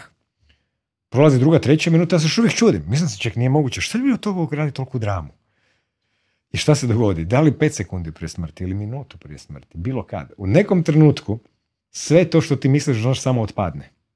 I ti odjedno vidiš kao da u nekom vrtlogu odlazi tvoja kćer i tvoja žena. Svi odlaze, sve nestaje i obuzme te jedan nevjerojatan užas. I tu tek vidiš da sa smrću nestaju vezanosti za sve stvari za koje nisi ni znao da si vezan. Tako da sam bio dok mi je mentalna struktura bila u tom snu, do dvije, tri minute prije smrti, ono, aha, umreću dobro, tijelo odlazi, ja dalje bez tijela, aha, pa ću sred starog, znaš kako to već ide. Međutim, kad je došao taj trenutak, to je takav užas. Me uzeo, jer sam tek u tom užasu vidio šta sve tu nestaje. Ovo su samo naše mentalne konstrukcije. Mi uopće nismo svjesni koliko smo uvezani i upleteni. Tako da, to je jedan dramatičan trenutak i ono što vježbaju budisti na Nepalu i drugdje kako da se ne osvijeste kad umru, ajmo reći. Kako da taj bliz doživlje u punoj svijesti. Tako da, eto, nažalost, sve je time određeno, ali dobro da je, jer sa druge strane čovjek u priliku kasnije dosadi stvari. Znaš koliko ti možeš ploča snimiti, koliko možeš knjiga napisati, koliko možeš ćevapa povesti. U nekom trenutku stvari izgube novitet. Kužiš. I šta ćeš onda, ne? A mi bi svi htjeli ono kao naći jedan idealni status quo i onda vječno tako derat. Ali to ne ide. Fantastičan odgovor, ja. Hvala ti. E... Stvarno, ja sam imao, moj dojam odgovor je da sam nešto izmucao, jer ne znam šta bi odgovorio. Da, ne. Ovaj, tvoje subjektivnosti. Ja, moj prijatelj ima e. dobru rečenicu, uvijek kaže po mojem objektivnom mišljenju. tako, ja, tako ja volim govoriti. po mojem objektivnom mišljenju. Ne, ja, ti si ono ko, ko jukebox ovaj za, za razno razne e, su, super zanimljive teme, ono, ja, ja ti dam ja ti dam keyword, ti pričaš, ja ti dam drugi keyword, ti pričaš, ja ti dam to treći samo zato što ti e, upravo te keywords. Ajme daj keywords ime nekog nogometaša, pa neću znati reći nijednu riječ. A, misliš da si upoznat sa keywordsima, je? Pa, biraš te, biraš te tipke. S kojima jes. Da. Ok. E, hajde za kraj, on, mislim, ovo može trajati u nedogled, ono, ja, ti, ja ti mogu nabacivati keyworda oko kojih sam ja ovaj, entuzijastičan i strastven i znatiželjan ono, da, u beskonačnost. Ovaj, i očito nećemo, nećemo danas nikako zajedno uspjeti dešifrirati ovaj, koja je struktura stvarnosti ovaj, šta je naš život, koja je naša svrha i tako dalje. Pa ja mislim da smo to već odradili. Misliš da jesmo? Pa da. da. Pa već je bilo rečeno više puta. Koja? Pa za unutarnja algemija, za... doživljaj u kojem doživljaš unutarnju duhovnu alkemiju uh i otkrivaš samog sebe. Da li to za tebe? Za svakog. Za svakoga. A to je Misliš? smisao života. Pa sigurno je smisao života da nađeš bolji posao koji ćeš onak izgubiti, da imaš djecu koja će onako ostariti i umreti skupa s tobom, da si kupiš novi auto koji će onak biti hrpa mm. starog željeza za deset godina. Mm. Šta bi trebalo biti drugo? Ali ono što se iznutra ti doživljavaš, e, to je vrijedno, to je dragocjeno, tu se zbiva bitka. U doživljaju, ja mislim da život jednostavno, ako ga definiraš kao doživljaj, zapravo mislim da je život psihodelično iskustvo. Zašto? Jer što je psihodelično iskustvo po definiciji? To je intenzivno iskustvo u svijesti koje ima simbolično značenje za tebe. A što je život? Intenzivno iskustvo u svijesti koje ima simbolično značenje za tebe. Što znači simbolično? Nas deset doživi osjećaj uspjeha. I mi mislimo, svaki od nas misli da to zato jer je ovaj snimio ploču, ovaj je napravio kuću, ovaj je napravio firmu, ovaj je napravio kip, ali u stvari to nije bitno, to su samo sredstva kojima smo, koji su simbolično nama prenijela naš osjećaj uspjeha. I onda ideš dalje i to si iskusio, možeš u životu ići dalje iskusiti i bol, i sreću, i patnju.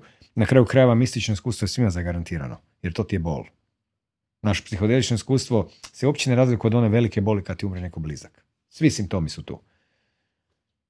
Tako da u mojoj knjizi ovaj smrt, transhumanizmu, slobodan, smrt, transhumanizmu, slobodan narod ima poglavlje koje sam pisao kad je mama umrla. Znači, u tih pet dana kad sam vidio taj proces, kad sam vidio koliko on isto vjetan kao psihodelično iskustvo, koliko ti isto izbaci iz cipela, promijeni kriterije, i tako dalje. Onda se poslije nakon par dana tvoje ja vrati i opet si ti onaj stari, na dobro ili na loše. Ali tako da psihodelično iskustvo je svakom zagarantirano. Kroz bol. Duševnu bol. Jer svakom će u krajnjoj liniji umret mama ili tata. Ako nećemo već razmišljati nekog ko, ko ono, da se generacijski redoslijed kvari. Znači, to ti je to. Imaš sreće. Što bi se rekao, zagarantirano ti mistično iskustvo. Ili ćeš prvi ti umrijeti. Ne, mogu- zagarantirano ti mistično iskustvo. Prvo će drugi umret, pa ćeš ga imati, onda buš i sam umret. Možda umreš i ti prije mame i tate, nikad ne znaš. Ne, rekao sam, e, ovo sam govorio o onom redoslijedu. Znaš onu priču kada je došao kinez i rekao nekom starom mudracu, daj mi molim te napiši nešto jako dobro na kući, da mi kuća bude posvećena. I on napiše, prvo umire djed, onda umire otac, onda umire sin. I ovaj dođe, šta si mi to napisao, šta sve neko umire, kaže, kako je to grozota. On veli meni, njemu, čovječe, pa napisam ti najvažniju stvar. Ako će se to zbivati tim redoslijedom, onda imaš sreće. It's all good, ne? Upravo to. E, Kad bi spomenuo si u, u jednom dijelu razgovora, evo sad zadnje pitanje, e, da ja, ja če- često sam se vraćao nekako u svom životu na to. E, Spomenuo si ljubav bez, bez objekta ili spomenuo si nekakav osjećaj, e, da se tako izrazim, da uzmem tu terminologiju, osjećaj jedinstva. E, Kad bi, kad bi kroz, e, kroz taj kontekst ovaj, z- kad bi, kad bi s tim riječima i s, i s tim pojmovima ovaj, pokušavao zamisliti nekakav kroz nadu i optimističan ovaj, ne, ne, ne znam, nekakav scenarij ovaj, budućnosti, a, kako bi zamislio ovaj, a, budućnost ljudskog roda Kroz šta, Našeg- još jednom? kroz, kroz ljubav koju si spominjao, ljubav bez objekta ili kroz jedinstvo. Kroz nekakvu pozitivnu, recimo, ovaj, Pa silu. gle, taj, jel- taj osjećaj, ta sila je prisutna. Međutim, pitanje je da li čovjek osjeća tu silu, on je definitivno ima u sebe. I neće je osjećati ako ne bude vježbao. Nema ništa bez vježbe na ovom svijetu. Kako se to vježba? Pa vježba se tako da ti prepoznaš taj osjećaj u sebi. Znači, mistično iskustvo sa sobom nos- donosi nekoliko stvari. Osjećaj da je sve u redu, da je sve smisleno, povezano. To je kao da veliš joj slomio sam nogu. Da, nesreća, ali zapravo ti možda bila sreća za nešto drugo i tako dalje. Donosi osjećaj ganuća iznutra. Onog, kao ono kad bi se rasplakao od ganuća. I u principu je taj osjećaj stalno tu. Mi ga često put doživimo, ali ga ne obratimo pažnju. Vidimo svog psa, vidimo svoje dijete, vidimo nešto što nam je jako milo i bune nam tu neka dragost unutra. E to je trenutak kad bi trebali reći, a vidi ta dragost tu i osvijestiti je. Jer taj osjećaj je u nama. I onda možemo mi taj osjećaj tražiti uvijek. Možemo ga tražiti kad razgovaramo na ulici s nekim, pa ti bude na trenutak drag, neki nepoznat čovjek, pa ga potražiš. I kad ti razviješ taj osjećaj u sebi, to nije aktivno voljenje ljude gdje njima skidaš košulje, majice, evo ti 100 kuna i tako dalje. Nego to je na neki način neko razumijevanje, em da svako vodi svoju bitku, em da je svako kompetentan za svoju bitku. Em da mu ti možeš pomoći samo ako te direktno pita, inače ne možeš. Em da je u osnovi sve u redu. Na temelju kozmičkog reda, znaš ono, zašto si ušao u krug samsari, zašto si ušao na haligali i tako dalje. I to je u principu put prema tome. A taj osjećaj u tebi je uvijek tu i onda odjednom poprimi oblik tvog psa, poprimi oblik tvog djeteta, poprimi oblik tvoje cure, poprimi oblik tvog, tvoje ploče ili CD-a, bilo čega što ti je drago ili nekog prijatelja, ak se ono neki osjećaj dragosti, ali zauočiti da taj osjećaj uvijek tu i da se može njegovati. To znači da ti možeš jednostavno dolaziti ljudima, ne mijenjati lice, ti možeš dalje izgledati autistično, ozbiljno, znaš ono, psihopatski, ono, kužiš. Vrhunski psihopat i em- i empat, vrlo ih je teško razlikovati. Samo što jedan ne razumije pa ne djeluje, a drugi baš ga briga radi samo za sebe, pa isto tako ne djeluje u tom nekom dobrom smislu. I rekao bih da je taj osjećaj o kom ljudi pričaju, ta abstraktna ljubav, zapravo tu riječ čak i mrzim na neki način, jer svako je drugačije doživljava. Ko riječ Bog, znaš ono, Bog je ljubav. Šta je sad to? Ali mislim da svi ljudi u sebi osjećaju i, su imali trenutke tog osjećaja jednog ushićenja, jednog ganuća, koje može biti čak i tako ogromno da ga možemo nazvati beskrajnim kozmičkim orgazmom. Da se čini tako veliko da kao da ćete nadvladati, pa ti možda plaćeš, znaš ona, one slike Isusa, znaš kada gleda prema gore suze mu teku. Tako bi to nekako se prikazalo. I to se može vježbati. I u takvom stvari na neki način čovjek više postaje teže upravljiv za sile izvana u njihovom smjeru. Jer ne mari. On razumije. On zapravo razumije sustav, ali razumije da je ovaj čovjek koji provodi taj sustav isto samo čovjek. Jer sustav je ne, mrtav, neživ, a mi smo živi. I zato doživljavamo. I tako na taj neki, neki način osvješta, osvještavanjem tog osjećaja ganuća, da tako kažem, je u stvari e, se može ta stvar potencirati. Drugi faktor koji bi išao u tom smjeru su svakako sinkroniciteti. Jer ako ti s vremenom vidiš da imaš sinkronicitete koji ti upravljaju stvarima, pa ajmo zamisliti gdje 5 milijardi ljudi živi po sinkronicitetima. Šta bi to bilo? Pa to je bio vrhunski sklad. Kužiš? Tako, a to sinkronicitet shvaća, podrazumijeva shvaćanje da je on unutra, vani zapravo unutra. Ti u snu nemaš problema s tim. Lisica te ugrize, probudiš se, glava ti je bila na jastoku, znači sve se zbivalo u mojoj glavi. I lisica, i noga, i krv. Ali u ovoj stvarnosti imam osjećaj da je stvarnost tamo vani. A sinkronisteti nam pokazuju da to nije tako. Tako da, ovo kad ljudi pričaju o ljubavi, ja mislim da je apsolutno glupo e, ići u tom smjeru, jer u ljudskoj stvarnosti ne postoji ljubav bez objekta. Ne postoji i ne samo to. Čim gubiš objekt, u tebi nastaje nesreća. Znaš, malo ljudi na ovom svijetu, bez obzira da li bili dečki prema curama ili cure prema dečkima, pa da ju kažu ja tebe toliko silno volim, ali baš mi briga za tebe. To bi bila prava ljubav. Ili, ma radi kaj hoćeš, budi s kim god hoćeš, ja te silno volim. I meni je to dovoljno. A ti radi šta hoćeš. I ne moraš ni biti sa mnom. Pa gdje to ima? Nema nigdje. Ima na kozmičkoj razini, nema na ljudskoj. Ali ono što se, gdje se čovjek može približiti kozmičkoj je da prepoznate osjećaj u sebi. Kad ga vidi da ga uoči, a to je taj. Aha, tu je. Tu je. Drugim riječima stvari uvijek i uvijek uvijek o osvještavanju. Kako negativnih reakcija, tako i ovih e, čuvstva, čuvstava da tako kažem. Puno bolje od emocija. To bi bila ta ljubav. Znači prava ljubav je bila razumijeva, dopuštanje da stvari budu kakve jesu i da se to tebe ne tiče. Ja mislim kad bi vrhunski prosvjetljeni čovjek hodao tu po ulici, to ne bi bio nekog kom bi se javilo sunce ili ko čini dobra djela. To je bio čovjek koji hoda po ulici, nikoga ne bi ni primjećivao, a on bi jednostavno znao da se ništa njega ne tiče. A to nije cinični pogled na stvari, briga mene, pa te se tiče, a ti se grčiš, nego to je jednostavno uh, razumijevanje da sve ima svoju priču. I šta ti dođe na put je tvoje, što ti ne dođe nije tvoje, pomalo je otkrivaš i na taj način zapravo otkrivaš i samog sebe kroz tu duhovnu alkemiju. Jer ako u životu postoji samo doživljaj, onda možeš samo na tome raditi. Nama su rekli kao, viš, ovo je stvarni svijet, a ovaj tvoj doživljaj to je subjektivno, to nije stvarno. A odjednom ispada, zabiš tu mikroskop, nema nikakvog stola, nema ničeg. Ovaj stol je tek tvoja i moja empatija. Ti ja skupa sučutimo stoli, to je sve. I odjednom ispada da materijalni svijet nije stvaran, a da je moja nestvarna stvarnost doživljajna jedina stvarnost za mene. Jedina. Pa kako drugčije kad sam čovjek bez glave? Pa nemam čak ni glavu. Jesi našao glavu? Eto, tako. Da, ovaj, ništa, e, dragi gledatelju, slušatelju, ovaj, želim ti da, da ostaneš neko vrijeme malo onako u tišini, u samoći, pa da procesuiraš ovo sve što smo ovaj, ja i Krešo rekli, ovaj, ovo što sam ja pitao, što je on govorio. E, tebi neizmjerno hvala na ovaj, naš, nekako sam ovaj više konzumirao ove zapad, zapadne autore i sad proučavajući tebe onako ovaj sam vidio da, da postoje, opet ću se izraziti onako, ljudi na našim prostorima koji, koji mogu dati puno ovaj svježine i novine u odnosu na ono što sam ja do sada, ja osobno, Ma ja čak mislim da negdje dalje. Ja bi ti čak dopunio, ja bih rekao da mi imamo čak i puno više potencijala za to. Oni moraju nanovo učiti.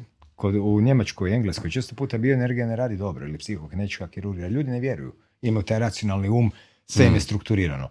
Kod nas su ljudi još uvijek onako urođenici. Dođe čovjek, ja sam healer, heal me i tako dalje. I zapravo mislim da tu ima puno više potencijala koji se te otkriva. Znači to je cijela jedna priča o Južnim Slavenima koju tek treba otkriti. Nije isto da li kažeš 20 ilirskih careva ili 20 slavenskih careva. Nije isto. Nije isto kada uočiš da zapravo je, e, da postoji nekakav temeljni duh da su, da su Slaveni bili neka vrsta indijanaca Europi još uvijek jesu. I da imaju tu jedan nepredvidljivi kreativni moment. Zato jesmo sami sebi i prijatelji i neprijatelji. Jer imamo kreativce, ali nemamo strukturu organizacijsku koja bi to poduprla jer ne može jedno i drugo. Zato bljesno vani. Tako da, da pače, mislim da se u našim, kod naših prostora puno dublje i jače u mnogim temama može otići, jer kod nas su teme dostupne. Ja sam kod David Ajka vidio za Rudolfa Steinera čuo u svojoj 25. knjizi. Kod nas ta tradicija postoji, ljudi se bave pa rođen čovjek čak u Hrvatskoj. Slučajno, istina jest, samo dva mjeseca je tu živio, ali ipak tu rođen. Tako da imamo pristup e, prema puno većem broju stvari koji su drugdje zaboravljene, samo velim, ko što europljani gledaju u Kinu, u Japan, Indiju, potrebe za nekim mudracima, umjesto da gledaju sve svoju autentičnu europsku mudrost i razmišljanje kakvi oni zapravo jesu ljudi.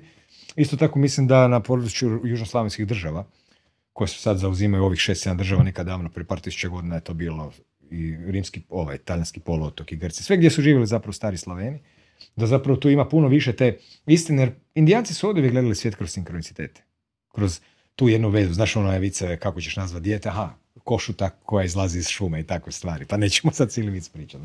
Tako da, da, da pače, ja mislim da se kod nas i može i ima potencijala da se u razumijevanju tih stvari pa i u primjeni sa lakoćom ide puno dalje nego u tim pretjeranoj racionalizaciji podvrgnutim zapadnim društvima. Mi sad govorimo o zapadnoj Europi i SAD-u, ne govorimo o nekim drugim. Ne? Ja sam osobno tako kak se zove, dakle, pun ufanja u, kako bi ti rekao, naši ljudi. Uzaj se use u svoje kljuse. Hvala ti. Molim. Ekipa, vidimo se. Bok.